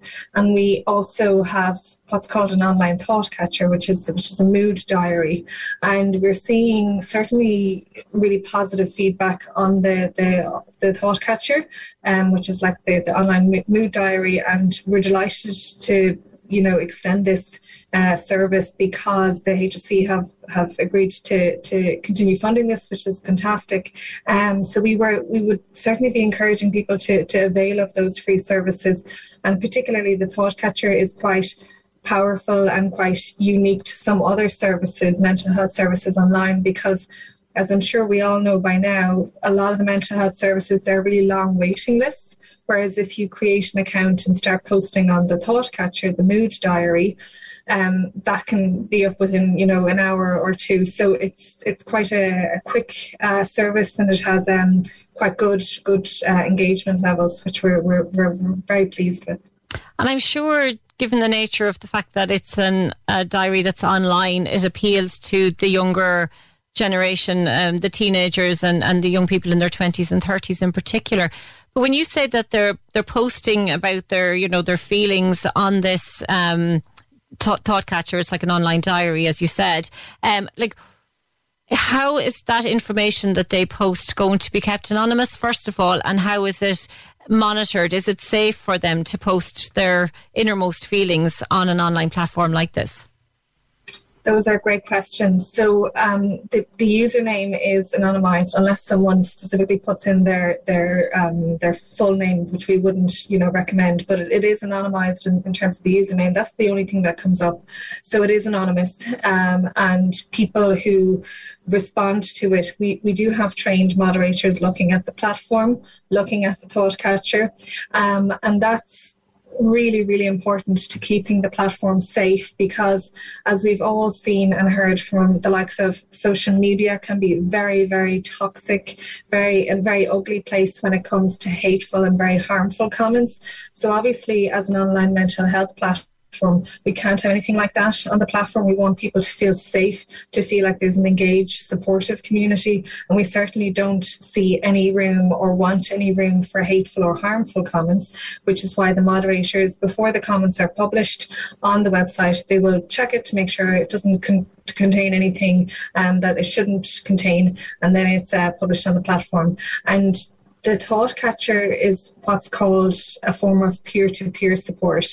And peer to peer support is really interesting because if you are supporting another person who has gone through um, or who is going through something similar that you've you've gone through, such as anxiety or depression or grief, and if you support them with positive, uplifting tips, messages, things that you've, you know, done yourself that has helped you in a similar circumstance, what's very interesting about that is that research shows that the person who's giving that supportive message, who's giving that peer support, also benefits in their own mental health journey. So I suppose it's a really positive outcome for the person who's supporting as well as this person who's receiving the support. It's probably, you know, uh, something incredibly kind that you yourself gain from being altruistic. So I suppose those studies show that when you're being kind to other people in peer to peer support, you're also being kind to yourself. If somebody posts um, an online diary like that on the forum and they're not getting any response from anybody else, like, is that going to affect them then? Like, or is there um, a way around that then? Yeah, so we w- we don't want any of our users to be, I suppose, left hanging. So we do have, as I said, moderators. We have volunteers as well, but a lot of people would be drawn to maybe similar issues that they've experienced. Like if someone is posting about anxiety, someone who's going to be responding to it will most likely have had experience in anxiety themselves, dealing with their own anxiety. But that is something that we are monitoring, um, and we would encourage our volunteers, who we have up to 30 volunteers um, working with us on a monthly basis, which is fantastic. But we would encourage our volunteers to also um, go in and engage with people if their problems are a little bit more niche, um, because we want to do make sure that no one is kind of just left hanging there, as you said, with, yeah. with no responses. Okay, fantastic. And kind of person then um, keep track of the postings that they've made so they can see how their mood is changing day by day or week by week?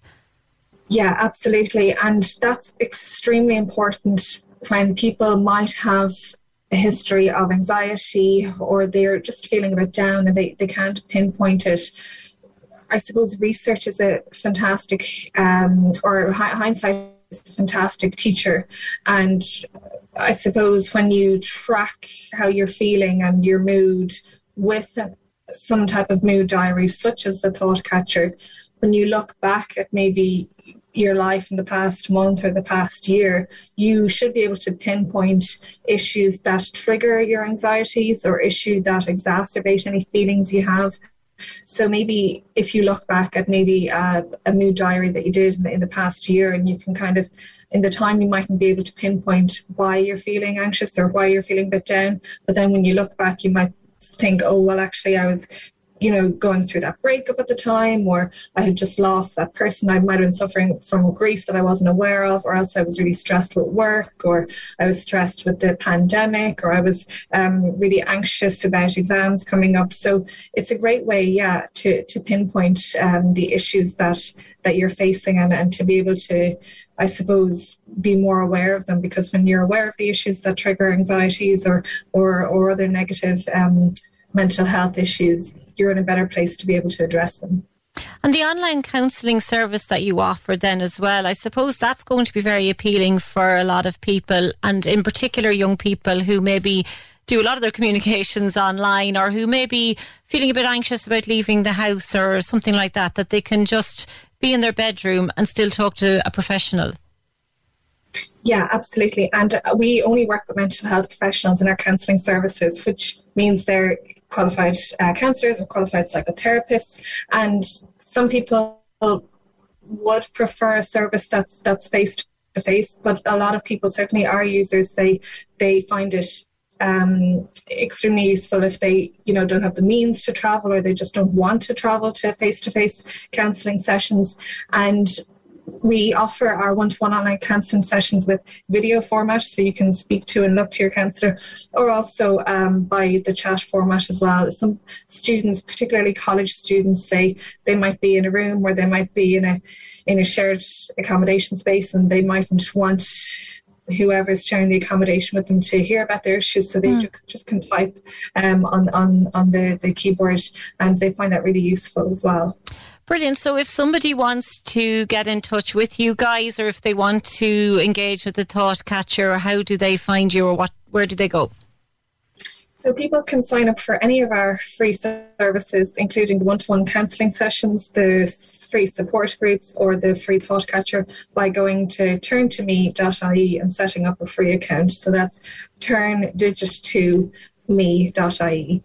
Fantastic, brilliant. Fiona, thank you so much for joining us on the opinion line this morning, and hopefully, this discussion um, will help a lot of our listeners this morning. Thank you so much. Can we just talk? The Opinion Line on Cork's 96 FM. With the Cork City Marathon, take on your next challenge this June by running solo or with a team. Register at corkcitymarathon.ie. Access all areas on Cork's 96 FM. Your guide to nightlife on Leeside. Hi, it's Michael here with an update on Cork's entertainment. Releasing her first new music since 2020, Sharon Van Etten comes to Cork Opera House on June 23rd as part of Cork Midsummer Festival 2022. It's part of a new programme of events coming up during the festival in June with more details at corkmidsummer.com. Access all areas. Some shows coming up at Cypress Avenue and Winthrop Street during May include Percolator on May 6th, Lila Vargan on the 11th, Jenna Keating on May 13th, Maria Kelly on the 15th, and Tim Chadwick on May 18th. Access all areas. You can contact us here at Access All Areas if you have a show, play, exhibition, or gig coming up, or any live streaming events by emailing us on AAA at 96fm.ie. Access all areas. Your guide to nightlife on Leeside. On Cork's 96 FM. Interesting conversation there with uh, Fiona O'Malley. If you need help, then it's turn to the number two, turn to me dot ie. You could call the Samaritans 116 123 or your GP, or indeed just talk to a friend or a workmate. Just take them aside and say, I need to talk to someone if you need help. 0818 96 96 96. Premier League Live back with you this Saturday at 96fm.ie. Trevor and the team back for another day, powered by Talk Sport.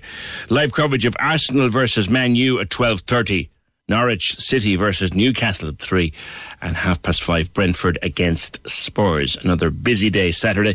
The Premier League live online with Now Your Sport on your terms. Stream only the games that matter to you most with Now and listen Saturday on the Corks 96 FM app or go to 96fm.ie.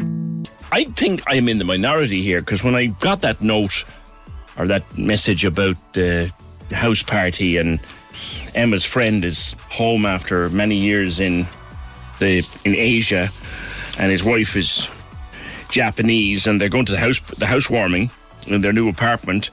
And the invitation says to please bring slippers or indoor shoes because they like this tradition of no shoes in the house. Um, it's no problem. She, she said to me, "It's just news to me. I've never come across it. I have don't. It's. I was saying I have a friend who, when you go to his house, you leave your shoes just inside the door on a little shoe rack, and you. That's fine, but I didn't realize it was tradition. That's just his way. But there's a lot of you out there do it. I think I'm in the minority. I just in through the house in my shoes. I think we all do that in Coogan Terrace. We don't generally take our shoes off when we come in the front door. You might change them upstairs in the bedroom and put on slippers or something, but quite a lot of you do it. Um, whether it's tradition or not, it's a habit with you. So if you were asked to go to someone's house for a party and they said, please bring slippers or, or house shoes because we take our shoes off, would it be a surprise to you? 0818 96 96 96. There's a gorgeous photograph. Just before I move on to this, there's a gorgeous photograph. Uh, Kieron O'Connor. You'll find him on Twitter. He spells the Kieran with an O. So K K I E R O N O'Connor. Photographer and he's just done this astonishingly beautiful photograph with all the colours of it of the MSC Magnifica, the cruise liner, leaving the harbour in Cobh. It's magnificent. He put it up there in the last while. It just stops you in your tracks. 0818 96 96 96. Now, there are all sorts of different, all sorts of different um, summer camps that you can do, that you can send the kids on. How about one on cyber security? Send the kids on a summer camp, a cyber security summer camp. Because apart from anything else, when they learn it, they'll teach it to the rest of us. It's called the Cyber Security Academy. Aoife Long is the Education and Public Engagement Manager of the Cyber Skills Project at MTU. Aoife, good morning. Good morning, PJ. How are you doing? Thanks for having me on. Thanks for being there. It's a super idea. When's it on? Thank you. So it's on on June 13th to 17th, and we're enrolling people now. So anyone between age 16 and 18 can go on to cyberskills.ie to register for their place, on, and it's free. It's online, so people from around the country will be able to join. Specifically aimed at that age group, just out of fourth or fifth year. specifically aimed. Yeah. Mm, that's So yeah, people who are making their decision about careers and who would like to get a taste of what a career in cybersecurity will be like. So we'll be covering some of the basic topics and principles of cybersecurity, like ethical hacking and cryptography. So how messages are put into code online to transfer them across the internet. So covering the important principles of cybersecurity. Mm. I was interviewing someone last year or the year before about this whole area and said it is a developing industry and there will be tens of thousands of jobs in the fullness of time. Well, absolutely. Even now, like it's a growing industry. So there's 500 companies roughly in Ireland, and they're employing about 7,300 people in main cybersecurity roles. But beyond that, so many people have cybersecurity as part of their role. And there's a huge variety of roles in cybersecurity as well, from building networks to protect them and keep them safe, to responding to incidents, to making sure people are aware of cybersecurity risks. So there's a huge variety as well as hmm. quantity of jobs involved in cybersecurity. So there really is something for everyone. People who can who would go to this camp, do they have to be, as it were, into it? Do they, or or is it is it for the beginner? It is for the beginner. So that's one of the things that we really do want to emphasize. A lot of people do ask, do they need to know anything about coding? The answer is no, because what we'll do is the content will be the same, but we'll be delivering lectures, but also doing a lot of lab exercises. So then we can split out the levels and give different exercises to people who are complete beginners and also people who are a bit more advanced we're going to have live captions throughout the academy, so it's online over Zoom. Live captions will be provided, and also Irish Sign Language interpretation if it's required from anybody who wants to sign up as well. What sort of things will you have learnt uh, at the end of the week? So at the end of the week, it's not just kind of the principles of ethical hacking, it's the mindset that's required, kind of the need to think ahead when you're trying to solve cybersecurity problems. We'll also be giving students a chance to practice a live attack scenario on our oh. cyber range. Okay. So cyber skills uses a cyber range to educate people on our third level programs. So what this is, it's an environment where you can learn and make mistakes. So it's very difficult to train people on cybersecurity in a live attack scenario because you need people who are experienced. Sure. So the cyber range allows us to simulate those scenarios and give people a taste and even the experience of adrenaline of solving those problems as well. So it could cover technical topics, cybersecurity, a little bit of scripting, some encrypting messages, but also the mindset that is required as well to think ahead and solve problems and even try to stay one step ahead of criminals and think of what they'll be doing to steal money, data, access networks. Mm, sounds so cool. June 13th to 17th 17th from 11 to 3. Now, cost yeah. involved? No, it's completely free. So people, it's sponsored by Science Foundation Ireland, who have a remit under the National Cybersecurity Strategy to promote careers in cybersecurity. So it's completely free. People can register on cyberskills.ie. And I suppose I'd ask your listeners if they've kids of that age or nieces and nephews to spread the word and hopefully get the message out that people can join this and there's no cost. How many places? Aoife? So we've 200 places this year. Oh, that's a good camp. That's a big camp. All right. And just tell me again where they go to inquire. So go to cyberskills.ie to inquire about the course. So they can register their interest and then we'll contact people to confirm their place. Okay, cool idea. Aoife Long, Education and Public Engagement Manager of the Cyber Skills Project at MTU. It's in June, 13th to 17th June from 11 to 3 each day, free of charge for people who are just out of fourth or fifth year in school. Cyber security cyberskills.ie for all the deets that you need. 0818 96 96 96. I live in Whitegate. My children aren't allowed in without taking off their shoes. As for visitors, well, it would depend on what he looked like. Really? yes, PJ, it's a common thing in the country. I suppose near fields and farms, dirty shoes are guaranteed. Not every house does it, though, each to their own. In Sweden, it's obligatory to remove your shoes before entering someone's home. It's so much more hygienic as well. Kevin says, in the days of the good front room, she wouldn't dare go in with your shoes on. Your nan would eat you. Tis true, tis true. Dee says, my daughter has a friend from Lithuania, and for her parents, it was always their custom to take the shoes off in the house. And Meg says, we always take our shoes off at the front door of a house, but we'd never ask the guests to take their shoes off. That having been said, I'm out with the Hoover and a steam mop as soon as they leave. I'm sure you're brushing out the door behind the Mags, but the sounds of. Can we just talk?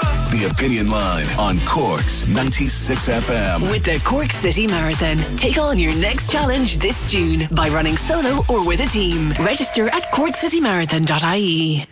Every year, Cork people share their stories to support a very worthy cause. And each time, we're astonished by their amazing bravery. Cork's 96 FM Giving for Living Radiothon returns May 26th to 28th for Cork Cancer Services. Every year, we speak to people touched by cancer. So if you've got a story to tell, we'd love you to get in touch. Simply email radiothon at 96fm.ie. Email radiothon at 96fm.ie to find out more. I'll be everything you wanted. I'll be there. The Giving for Living Radiothon, supporting Cork Cancer Services, May 26th to 28th. Only on Cork's 96 FM. The lines are live. And we're ready to talk. Can we just talk? Call 0818 96 96 96. Text or WhatsApp 083 396 96 96. Email opinion at 96fm.ie. The Opinion Line with PJ Coogan. On Cork's 96 FM. Well, now, there you are. It's not just the Cork and Kerry match that is upscuttled by Ed Sheeran. Welcome and all as the man is, and I can't wait to see him at the weekend. But it's not just the Cork and Kerry match that's getting turned over by Ed Sheeran. Munster's home quarter final is now in the Aviva because of Thomond Park being used for an Ed Sheeran gig. There's a thing. Munster at home in the Aviva. Ooh. Ooh, that's Leinster's home ground like. Ooh. That's that that's smarts. It is what it is. 0818 96 96 96. I asked you about Michael Manning. I'll tell you about him in a minute. Michael Manning. This day in history, the name Michael Manning was important. It's a small bit of a pain if you have shoes with laces, having to take them off going into the house.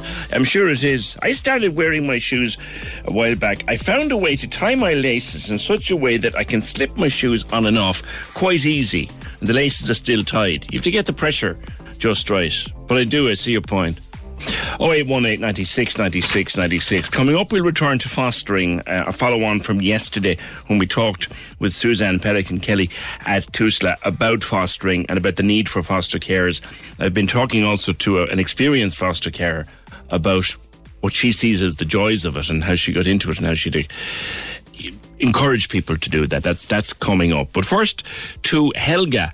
Helga DC, good morning. Hello. Tell me about Tales of Motherhood at the Firkin Crane. What is it? Um, so it's a project that I'm at the moment. I'm currently the Cork City Dance Artist in Residence at the Firkin Crane, which is a programme kindly supported by Cork City Council and the Arts Council. And as part of this programme, I um, engage with different communities. And Tales of Motherhood is a project. And with this, I'm seeking to give space to the personal experiences of being a mother. Okay. So is it for people to come and do their own dance project Um, or so what? It, it, it is for people to join in. So I'm inviting I'm inviting mothers to come and work with me in the Firkin Crane. And um, so there will be a poet and a writer involved. Her name is um, Neo Gibson, myself as dance artist and choreographer, and a filmmaker as well named Katerina Araujo. And there will be workshops for mothers to participate and we will be exploring our experiences of motherhood through movement through writing and poetry and we'll be capturing the outcomes in a film When is it happening and how does one get involved? Um, so it's happening. The, the first workshop will be taking place on Saturday, the 30th of April in the afternoon at 3 pm at the Firkin Crane in Shandon. And then it'll be another four Saturdays following on from there. And all the details are on the Firkin Crane Facebook page. Okay. You have some information sessions as well where people can find out more and ask a few questions. Absolutely, yes. There is one this evening online on Zoom at 5.30 and there's one in person at the Firkin Crane at 4 o'clock on Friday. And people can just come along and ask whatever questions they have. Now, the only commitment that you ask of people, it's free, by the way, but the only commitment you ask of people is that they commit to everything once they decide to participate. Um, I do. Once once they decide to to participate, I, I ask that they commit um, because I'd like to work with a group of people who go through this journey together, who share and who explore experiences, Mm. and uh, in creating the film as well. Yeah. And will we get to see the final project, Helga? Will it be shown in Yes, public? absolutely.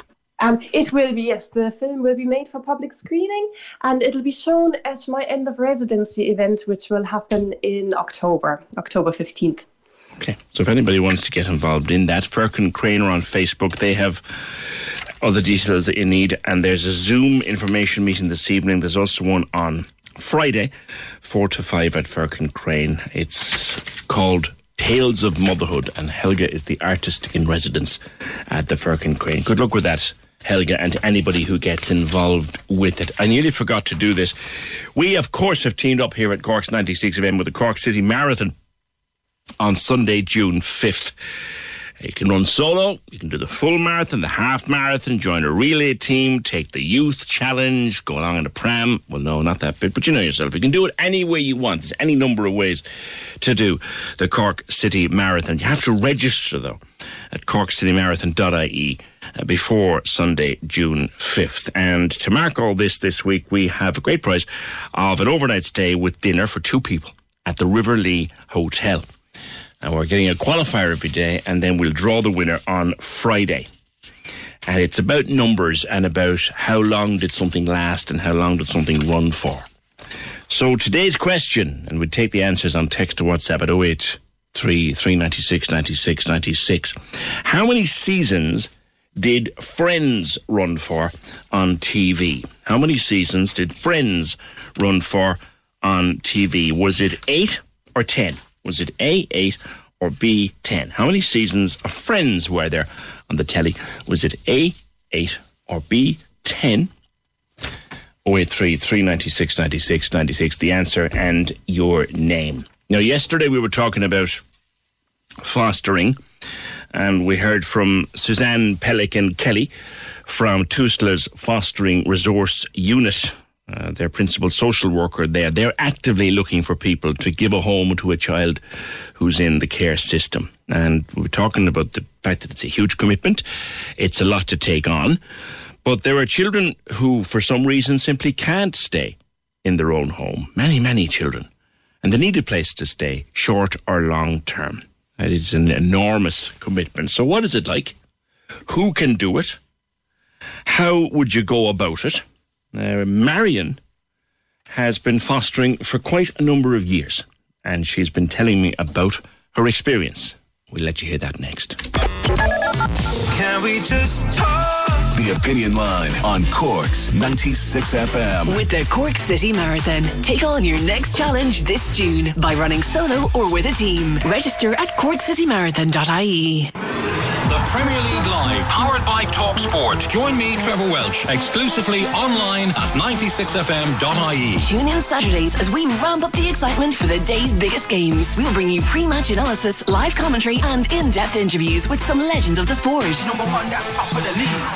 the Premier League Live. With Now, join in the experience with a Now Sports or Sports Extra membership. Listen every Saturday exclusively online at 96fm.ie or download the Corks 96FM app. Corks 96 FM. So, Marion, you have been fostering for, for a while, but how did you become involved in the first place? What interested you in fostering?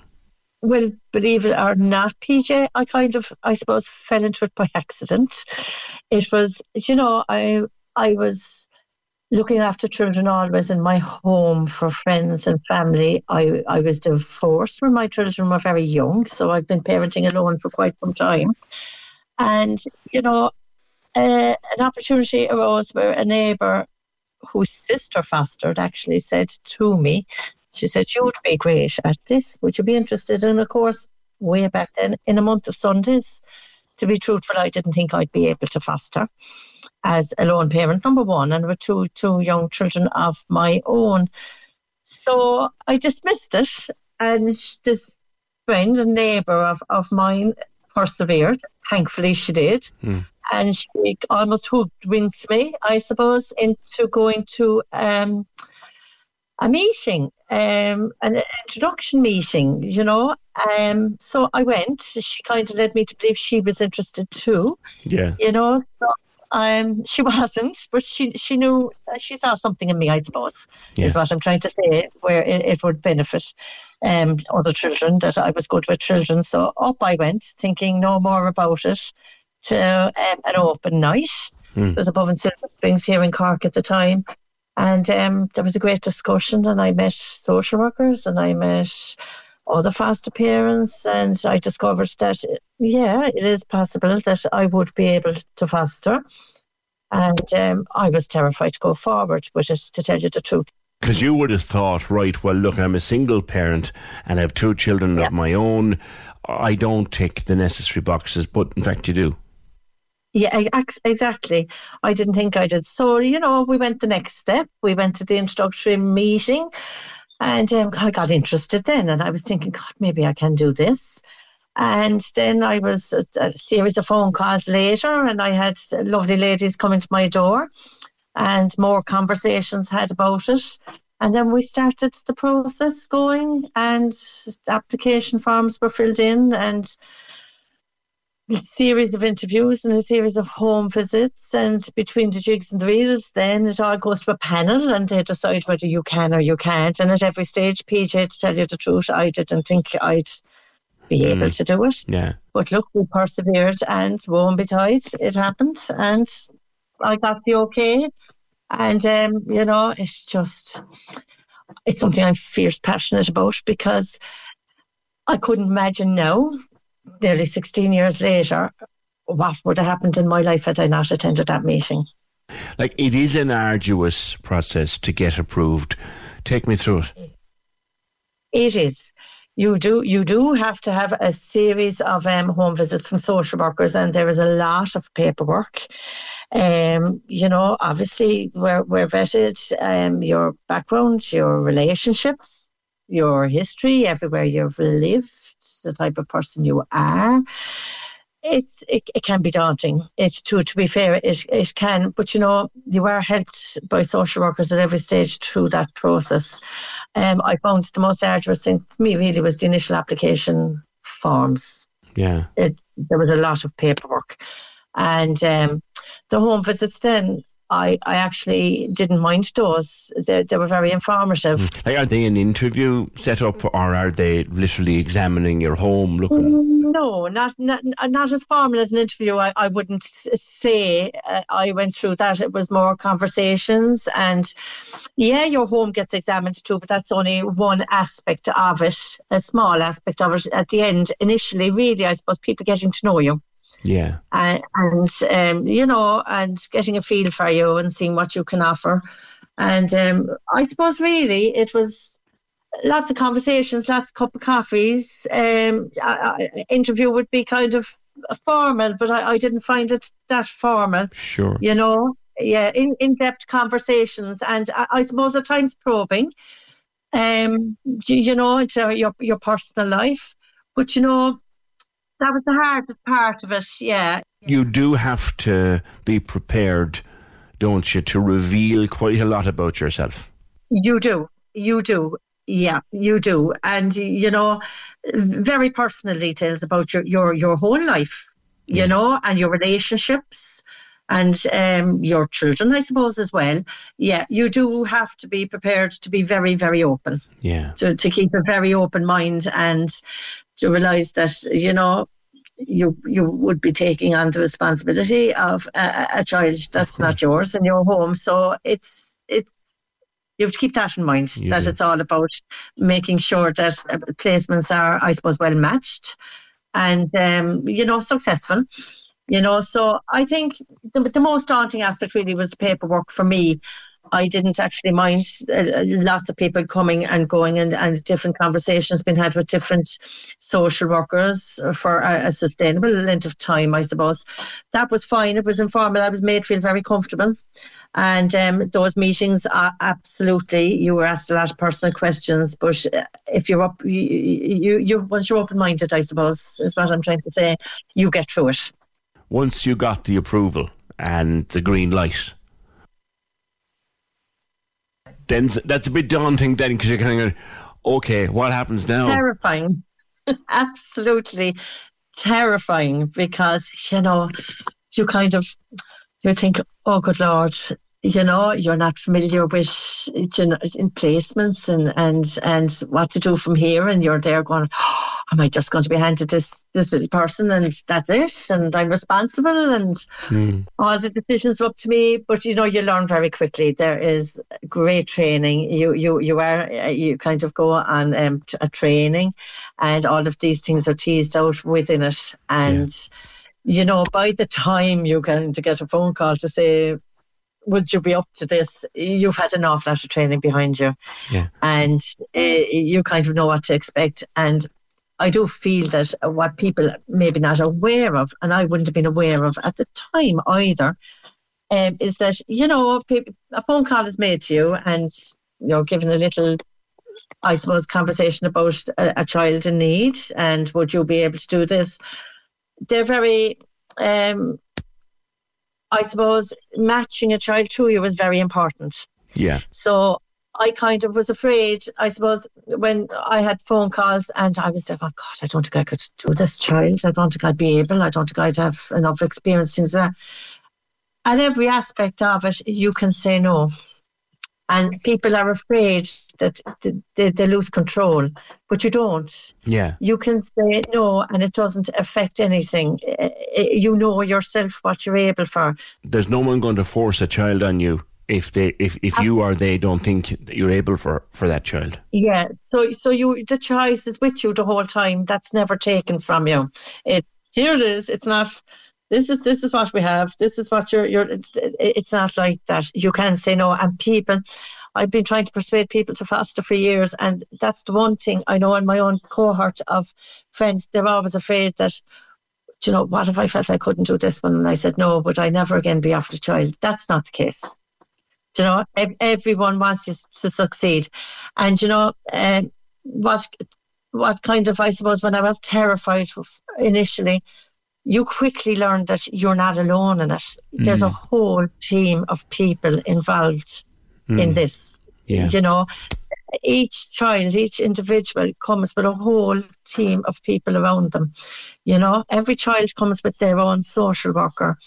And I come with a social worker. I have what's called a link, a link worker. That's just specifically for me. And um, I've had fantastic link workers throughout the years. A link worker for me is to support me, not so much the child, but to support me to, you know, if you need advice, if you're kind of struggling or not struggling, or how to access resources. There's, I have someone that I have my to go person for all of that. So that's a great support. You never feel that you're on your own with it. And over the 16 years or so that you've been doing this, would they have been long term placements, short term? I would have had uh, lots of types of placements. I would have started initially with what's called respite. There are many different forms of fostering. So, respite to me, I would recommend very strongly for people starting off on a fasting journey. It's where you w- could offer a weekend, or maybe two weekends, or three weekends, or four weekends a month to a child. Um, I know when I started first, the children um, were in, I suppose, what's called voluntary care, where we worked very well with the, the parents. And, you know, for lots of reasons, I suppose, everyone needed a break. Yeah. And a lot of the time, a weekend is all the child needs and all the parent needs to keep them on track. Do You know, we're not, some people aren't so lucky that they have support and families. So it's a great start because you would in, in when I was doing respite, I would collect a child on a Friday and from their parents and deliver them home on a Sunday. And it was a lovely introduction, I suppose, to fostering for me because it gave me confidence. You'd be sometimes you'd have, I guess, children coming to you who are troubled or who might be Absolutely. difficult, and and they're, and they're they're difficult and troubled because of what they've come from. They would, you know, they wouldn't if their if their lives were okay, they wouldn't be with you in the first place. But do you get used to that? Do you develop a way of of dealing with that? You do, you do. And fortunately, now we have the most fantastic training. It's trauma training. Um, Dr. Marie Lotty um, introduced it to us in. Uh, are actually training us all now in a trauma informed way. And through that training, you know, I actually facilitate it now. I'm very passionate about it because it gives you the most amazing insight into children who have experienced development trauma in particular. Yeah. And it just gives you tools. It puts so many tools in your toolbox to be able to deal with everything. And, you know, out of that training, it gives us an enormous capacity to kind of look beyond behaviours, I suppose, and to be able to see I, uh, with a trauma lens, I suppose Yeah. um, why things are the way they are and that there's a reason. And within that training, we're given so many techniques on how to deal with it because it, it can be a different way of parenting. What kind of works for our own children doesn't necessarily work for children who have experienced trauma. So this gives us a whole new way of parenting and a way of looking at things and um, it's hugely beneficial to us. So, you know, we do have the training to be able to cope with all of that. Of the children who have been with you over the years, do you stay in touch with them? I do. I not all of them, to be Yeah. fair, but I, I do. t- I try to stay in touch with with most, you know, which is great, and it's great to see people moving on and making and growing up and making progress. You know, it's it's fantastic, and um, you know, there's lots of heartache along the way. I think it's a reason a lot of people. You know, the, what I get from people the whole time is, "Oh, I don't know how you do it. Well, I could, I couldn't do that." Is what people say a lot to me, and I keep saying, "But you can." you know, you can do it. And there, I couldn't do the heartbreak. I couldn't have a child and hand them back. And I get this an awful lot. And I keep saying to people, you absolutely can. I'm not saying that you get anaesthetized with or anything like that. It is heartbreaking when you build bonds and connections with children. Uh, do you know, when, when you've been with them a long time and, Yeah. do you know, they go home and of course you're going to miss them. It must be hard to let them go, particularly if it's been a successful placement. very it is always difficult I, I couldn't ever say it's easy it can be very happy a lot of the time because you know they've had a successful placement and they're able to return home and everything is fabulous but it is still sad. And a lot of the time it's eh, you you'd want I suppose a bit more for them. But you know I suppose I cushion myself a bit because I know any time that I've spent with children they've had a great time. They've have you know i've been i suppose a secure foundation for them even short term um i suppose i've given them life skills that hopefully will sustain them in the future and good memories and i think if you can give someone good memories it's a great foundation for them to have Isn't life all about making our memories? it is Marion, there are some information nights coming up uh, over the next few weeks, so we've been telling people about them. If anybody's even half thinking about this, you'd advise them to go, would you? Absolutely. I want to get these people all to go to the information meetings. I have had the most enriched journey through fostering. I have had the most amazing children. I've built fantastic relationships with the children, with their parents, with amazing social workers. Uh, Just, I couldn't ever imagine not have doing it. It is, if it, the first step was my hardest step in it, and I have never, ever, ever looked back. We have laughed, we've cried, we've been sad, we've been happy, but overall, I wouldn't change any of it. It has been fan- fantastic. And, you know, children at the end of the day, you know, are easy. You know, I know behaviours can be challenging, but, you know, we, we have the tools now to deal deal with that. But, you know, if you can bring any of that into somebody's life, then it's well worth it, even for a short period of time. It, it's it's it's it's amazing, and you know it's very. I suppose people are always looking for job satisfaction and things like that, but it, it's really rewarding. I, I couldn't even begin to say how rewarding it is. It's hard to put it into words, and people stop themselves going forward because they're worried about the heartache. I suppose they're also worried about their own children because you know, whilst we sign up, I signed up for this. I suppose my children didn't. Yes. You know, so always in the back of my mind and my family and my mum and dad and things like that. And was that ever problematic? It, it, it, it can be, but I will say no. um, I mean, my, my, my babies now are in their 20s, I suppose. They're men now out in the world.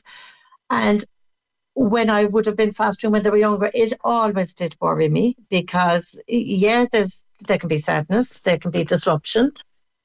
But looking at them now, that the people they've become now, um, fostering has po- has had the most positive impact on their lives. Okay. They have developed huge empathy, oodles of empathy for people. They've met people in the normal course of life that they wouldn't have met, I suppose. Yes. We've met people with all sorts of issues and problems and addictions and do you know people that I suppose normally I might have been protecting them from all of that, but through fostering you get to meet a huge cohort of different people and you know my children and me learned an awful lot from that experience because we've developed I suppose the art of looking beyond the issues and the problems and seeing the people, what the, some wonderful people behind all of these issues, and you know, um, developing huge empathy for people in return. You know, so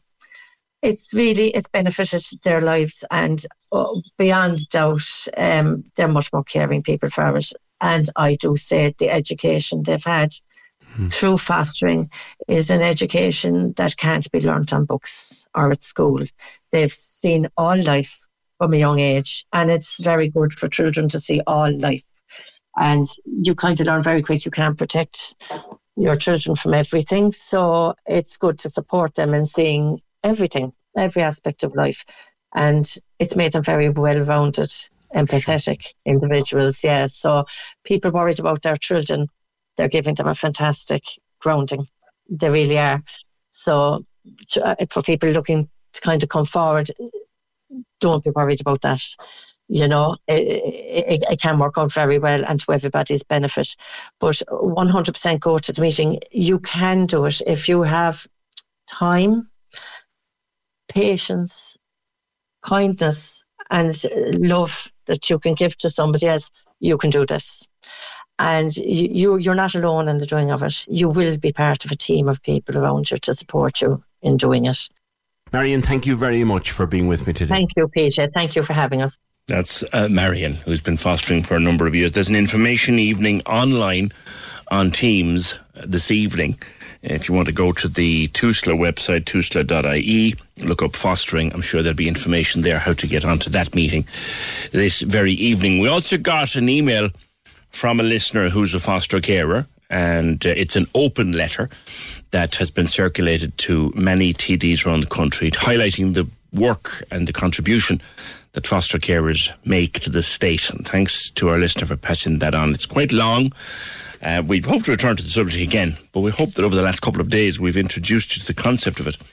And they, it is a serious situation. They are chronically short of foster carers in Tusla, uh, tusla.ie. And look up fostering. You might find out some more. Might find out something that interests you. I just want to touch on something before I go to the break. There, Fiona. This is a desperately sad story, which is all over the news. Something occurred to me. I was reading the newspapers about that awful tragedy of that beautiful young girl, the camogie player, Kate Moran. Um, she died uh, over the weekend. She was playing a match, and she got struck according to the Mail and a couple of other papers, she got accidentally struck with an opponent's hurley in the neck. And whatever happened, it caused a catastrophic injury. And the poor girl died. And it's a desperate tragedy. And it's all over the newspapers. And everyone's talking about how great she was and how wonderful a player she was and how lovely a person she was. And I heard Marty Morrissey talking about her this morning uh, on national radio, and Marty Marty knows everybody in the GAA, and Mar- Marty knew her and just said she was a really really special person and a really gifted player and all of that. But you know who I'm thinking of, and I hope that the person has someone around them minding them just now. Obviously, Kate's family and friends and clubmates and teammates and all of that, but the other player the player who went out to play a match and get into the rough and tumble of a match as you do, and the player who clear from reading the descriptions in, in the newspapers, clearing a ball, the most natural thing to do in the course of a game, clearing the ball, and the, seems to have struck Kate quite by accident. I hope they're okay. I hope that person is okay. I really, really do because no one did that intentionally. What a horrible, horrible thing to happen. Dreadful for Kate and her family and club mates and friends and anyone who knew her. But for the other poor person, the other poor player involved, I hope that somebody is minding them. Can we just talk? The Opinion Line on Cork's 96 FM. With the Cork City Marathon, take on your next challenge this June by running solo or with a team. Register at corkcitymarathon.ie. Cork's 96 FM. Someone on the phone um, com- okay, complimenting our foster carer, Marion, saying she's an amazing person. And on no shoes, this is still coming in about whether you take your shoes off going into somebody's house. I don't think people should be made take their shoes off when they enter a house. I agree if they're mucky or full of grass and all that. I think it's rude to ask someone to take their shoes off. We're adults, not kids. I think that's probably the first message that actually hates the idea. 0818 96 96 96. Now the kids are off. It's a gorgeous spring day. A forecast for the rest of the week is a bit up and down, but today at least is rather nice. So is there anything you could do to pass the day and get out in the beautiful spring? You could go foraging. Kate Ryan from flavour.ie. Hi, Kate. Hi, PJ. Good morning. How are you? Very well. There's a few little walks and trails you could take and do a bit of foraging. First of all, what exactly is foraging?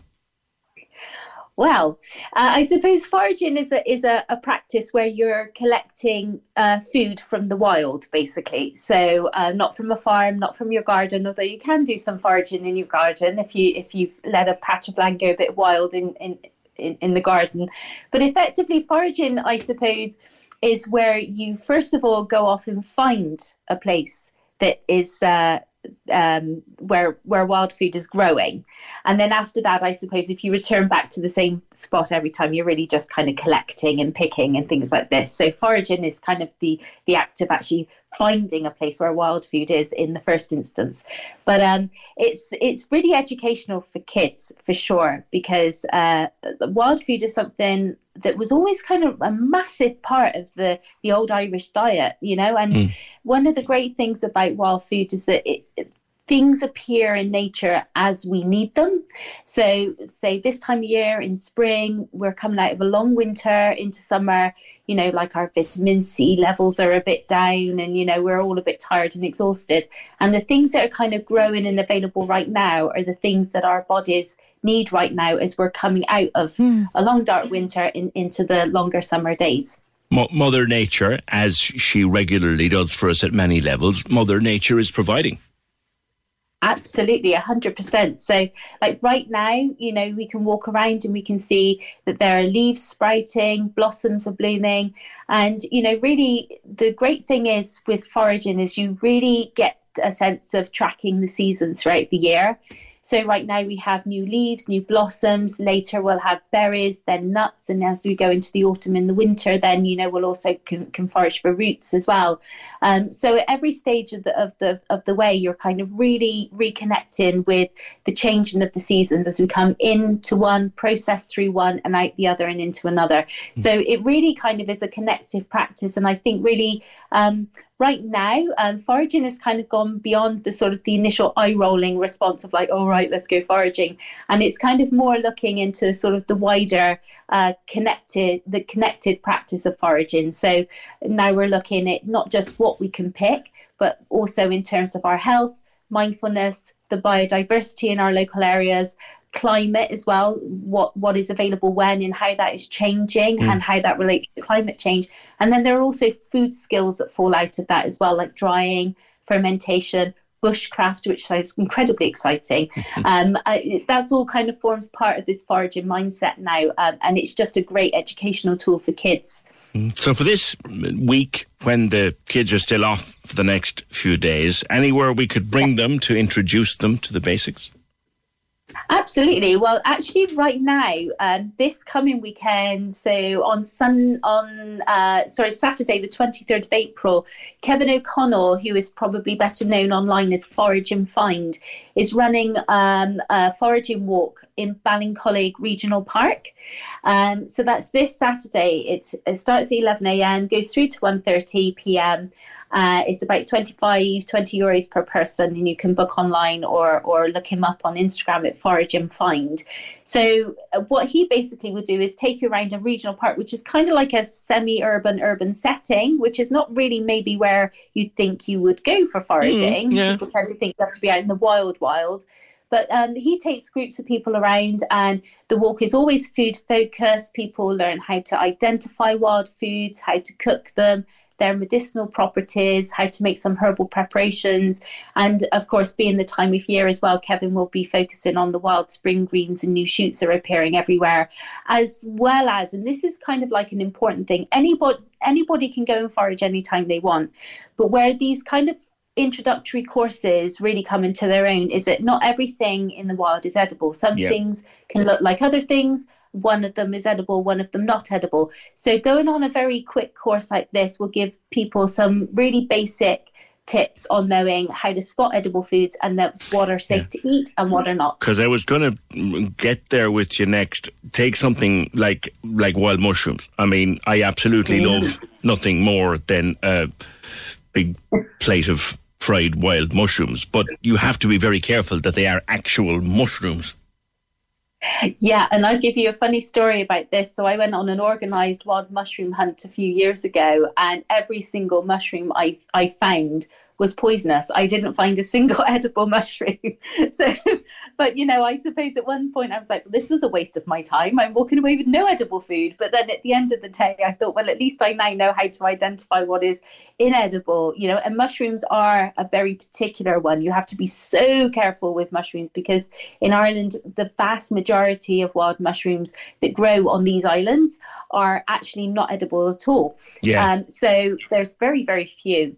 But I mean, like right now, when we're kind of looking around, I suppose the classic native weed, the, the bane of most uh, gardeners as well, are nettles. Yes. Um, and nettles are really having a moment in the sun, literally and figuratively. So uh, right now they're perfect for picking while they're small and tender, um, but they're packed with really great nutrients. They've got iron and zinc and vitamin C. They're kind of like wild spinach in a way, you know, Okay. and they're really versatile and you know, um, people are still suffering from, you know, um, coughs and colds and various different uh, bugs hanging around the place at the moment. And nettles, nettle soups, uh, cooking nettles into potato mash, uh, making pesto and things out of it. This is a really great way to kind of pick wild food for free that is really good in nutrition um, and is actually a, a part of the old Irish diet as well. Okay. Is there a website that people can start to look look up this and, and, and maybe learn some more, Kate? Your own one, I flavour.ie, obviously. yeah, I mean, I do write about foraging. I suppose the best, um, the best thing to do really is to look for. There's a couple of really great books actually. Um, the first um, would be um, the. There's a book called The Forgotten Skills of Cooking, which is written by Darina Allen, and she has a huge section right at the beginning on foraging. Um, and to be perfectly honest with you, that I mean, this book is about twenty something years old now, and that was where I first discovered the passion I have now for, for foraging. And there's also a fantastic book as well called Wild and Free, which is written by two Irish authors as well, and is widely kind of regarded as sort of the Bible for uh, wild foraging and food preparation. And it's a very slim book, but it's a very informative book. So I think those are the best places to go and have a look. And uh, yeah, check on the website, flavour.ie as well. All right, Kate, thank you. Uh, flavour.ie. It's springtime. Get out there and do a bit of foraging, but be careful. It might not be a mushroom, and the least it'll do to you, the least it'll do to you is you'll spend a day talking to God on the big white telephone. It could do an awful lot worse, so be very careful. I am very partial to a wild mushroom, but I'd never go and pick him myself because I can't tell one from the other. 0818 96 96 96. Ask you this question again in association with the Cork City Marathon on Sunday, June 5th. You can run solo, you can do a half marathon, full marathon, join a relay team. Just need to register. And uh, to mark this particular registration week, we're going to get many, many people registering this week. We have a weekly prize of an overnight stay with dinner uh, for two people at the River Lee Hotel. That's uh, we give that out Friday. We get a qualifier every day. So, how many seasons did Friends run for on the telly? How many seasons of Friends were there? Was it A, 8, or B, 10? Give us that and your name to 083 396 96 96. On the subject of shoes, uh, I have the Irish tradition of not wearing shoes in the house. I'm sick of my kids bringing other people's dogs' mess into the house. Oh yeah. Oh god, yeah. It's not that. There's a thing of all the countries in the world that do it. We're one of the ones that do it le- least. Yes, the shoes off is very, very common practice also in Germany and Finland, says Trina. Thank you. 0818 96 96 96. Now, the Ballydehob Jazz Festival is due back this year. It's been missing the last two years. It's just one of those little niche, they call them boutique festivals. It's Ballydehob, Blinken, you'll miss it. Wonderful place, but Blinken, you'll miss it. But the Jazz Festival, Joe O'Leary from Levis Corner House. Joe, it's almost bigger than the town itself when it settles in, isn't it? Good morning to you. Good morning, Fergal. Gee, or sorry, good morning, PJ. Jesus, I'm very bad. Not about the way. Um, lack of sleep now with the organisation. Yeah, blinking, you miss it. Uh, I, I'm not too sure anymore. I wish I could blink and I miss it. it's yeah, it's unusual. It started about geez, 15, 16 years ago. Um, uh, started by a man called John Fagan, who's since passed away. He he used to run jazz clubs in Germany. Yeah. So the first couple of years, it was chaotic. It was brilliant. Um, they had huge crowds. Then it kind of died down uh, in the recessionary times. And then we started, we got involved when we landed down to Levis Corner House. We just naturally got involved. We actually went down to a meeting uh, one day, and next thing we found out a couple of weeks later, we were actually running the festival. well, seeing as you're interested, like away with you, yeah. and seeing as your musical background, away with you. yeah, away with you. Sure, you're well able. We were young at the time. We've aged to probably double what the time has gone by since. But anyway, yeah, I suppose over seven years we've developed it out more into uh, full blown arts festival. So, like, we have, like, this year is prime example because we've had a three year wait to, uh, from the last um, physical festival to this one. And like this year, we've like poetry slams, mural projects, headline concerts, the the famous street spectacle, which is the New Orleans style jazz funeral, which we've been doing for about six years. And this year it's really culminating in the end of our great puppet family, which were all made in situ by talented people within the community. A jazz uh, funeral. Yeah, yeah, it's a, it's a it's a celebration of kind of two cultures. It's kind of playing a small bit on, on Irish culture and also mixing it with the New Orleans and kind of Mexican Day Dead uh, style jazz funeral. So you've got bands coming from oh, this year we've bands coming from thirteen or fourteen countries even like even including Ireland, which is great. and uh, they all partake. They all they all go down the street playing the brass, and we have a coffin, and we have puppets, giant puppets, and the kids are doing can can dancing, and we send artists in making skull heads, and it's it just sounds it sounds like the maddest thing ever. It is mad, and it but it seems to really engage with people because, like, you literally get a couple of thousand people out on Brilliant. the street of a village that has three hundred people. You know. Now I know one one person is gunning to get going and can't wait to get going, and that is, and she's on the other line, the great Karen Underwood. Hello, my darling. How are you? Good morning, PJ. Hey, Joe. How you doing? You can't So, wait. so so glad you to be here. Wait to get back on stage. Oh my goodness. I mean, like it's been two years plus at this stage, and to actually have a real exciting jazz festival and the thought of a New Orleans funeral style parade. Come on now. Where would you get it? It's just it's just the maddest thing ever. So you're you're playing in the the main hall, the jazz hall. I am. This is my debut gig now in Ballydehob. I've been watching this festival for years coming about, and I got invited to come down. So yeah, at seven, uh, half past seven in the hall there. Um, I cannot wait to see people there and to actually see eyes looking back at me. I mean, that is the way I love to perform. Real people. Real stories and some of the stories that I'm going to talk about, people have never heard before. So it's it's really good to come back and be with John and and and Fiano Calacan and Dave Whitler. We mm. cannot wait. We're You've missed this up. so much it hurts, haven't you? Oh, b- burns. It burns. It hurts. It stings. It aches. I mean, come on. How many words can I can I give to describe it? A part of my life was just taken from me, and I've been walking around half a person for the past two years. So now I can be full again. I mean, literally and uh, and uh, figuratively. You know. Great. Cannot wait. Great, great, great. Cannot great. wait. Just get back quickly to, to Caroline. Karen, we'll talk to you soon, darling, and give my best to Mary. Um, Caroline, the details. It's on the May weekend. It is. It's the uh, 29th of April to the 2nd of May. So it kicks off on Friday with Karen and then run straight through to uh, Monday. So we're going to have over 40 gigs across the village in that time, PJ, in all of the pubs and venues. And they're all free entry.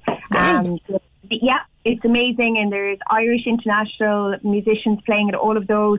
We've Donal Dineen DJing in the back of Levis's, Goodnight Circus, Runaway Retros, Fixity, all fantastic. Um, what we do have um, on the Friday and Saturday, as Karen mentioned, are the headline concerts, and those are the ones that are ticketed.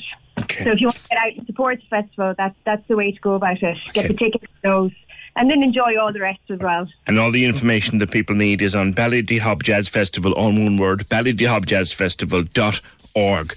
Have a great one. I, I don't know if I get down there, but have a good one when it comes. And I know I know how much Karen is just absolutely dying to get back on stage. It's going to be great. Uh, Jack O'Sullivan in the Glen is today's qualifier with ourselves and the River Lee Hotel and Cork City Marathon. Uh, it was a 10 series of friends that ran. And before I go, I said to you who's Michael Manning. Uh, on this day, uh, 1954, Michael Manning was the last man ever executed for murder in Ireland. He was 25 years of age. He'd murdered a woman called Catherine Cooper, and he was executed on this day in 1954, the last man executed in Ireland. And thank you, Eugene, for that. I didn't know. I'd forgotten about him. I didn't forgotten who his name was. Uh, anyway, that's it. The things you learn in the morning. Uh, 0818 96 96 96 stays open for a wee while. And we're back in the morning just after nine. Can we just talk? The The Opinion Line on Cork's 96 FM. With the Cork City Marathon. Take on your next challenge this June by running solo or with a team. Register at corkcitymarathon.ie. When you need mealtime inspiration, it's worth shopping Kroger, where you'll find over 30,000 mouthwatering choices that excite your inner foodie. And no matter what tasty choice you make, you'll enjoy our everyday low prices, plus extra ways to save, like digital coupons worth over $600 each week. You can also save up to $1 off per gallon at the pump with fuel points. More savings and more inspiring flavors make shopping Kroger worth it every time. Kroger, fresh for everyone. Fuel restrictions apply.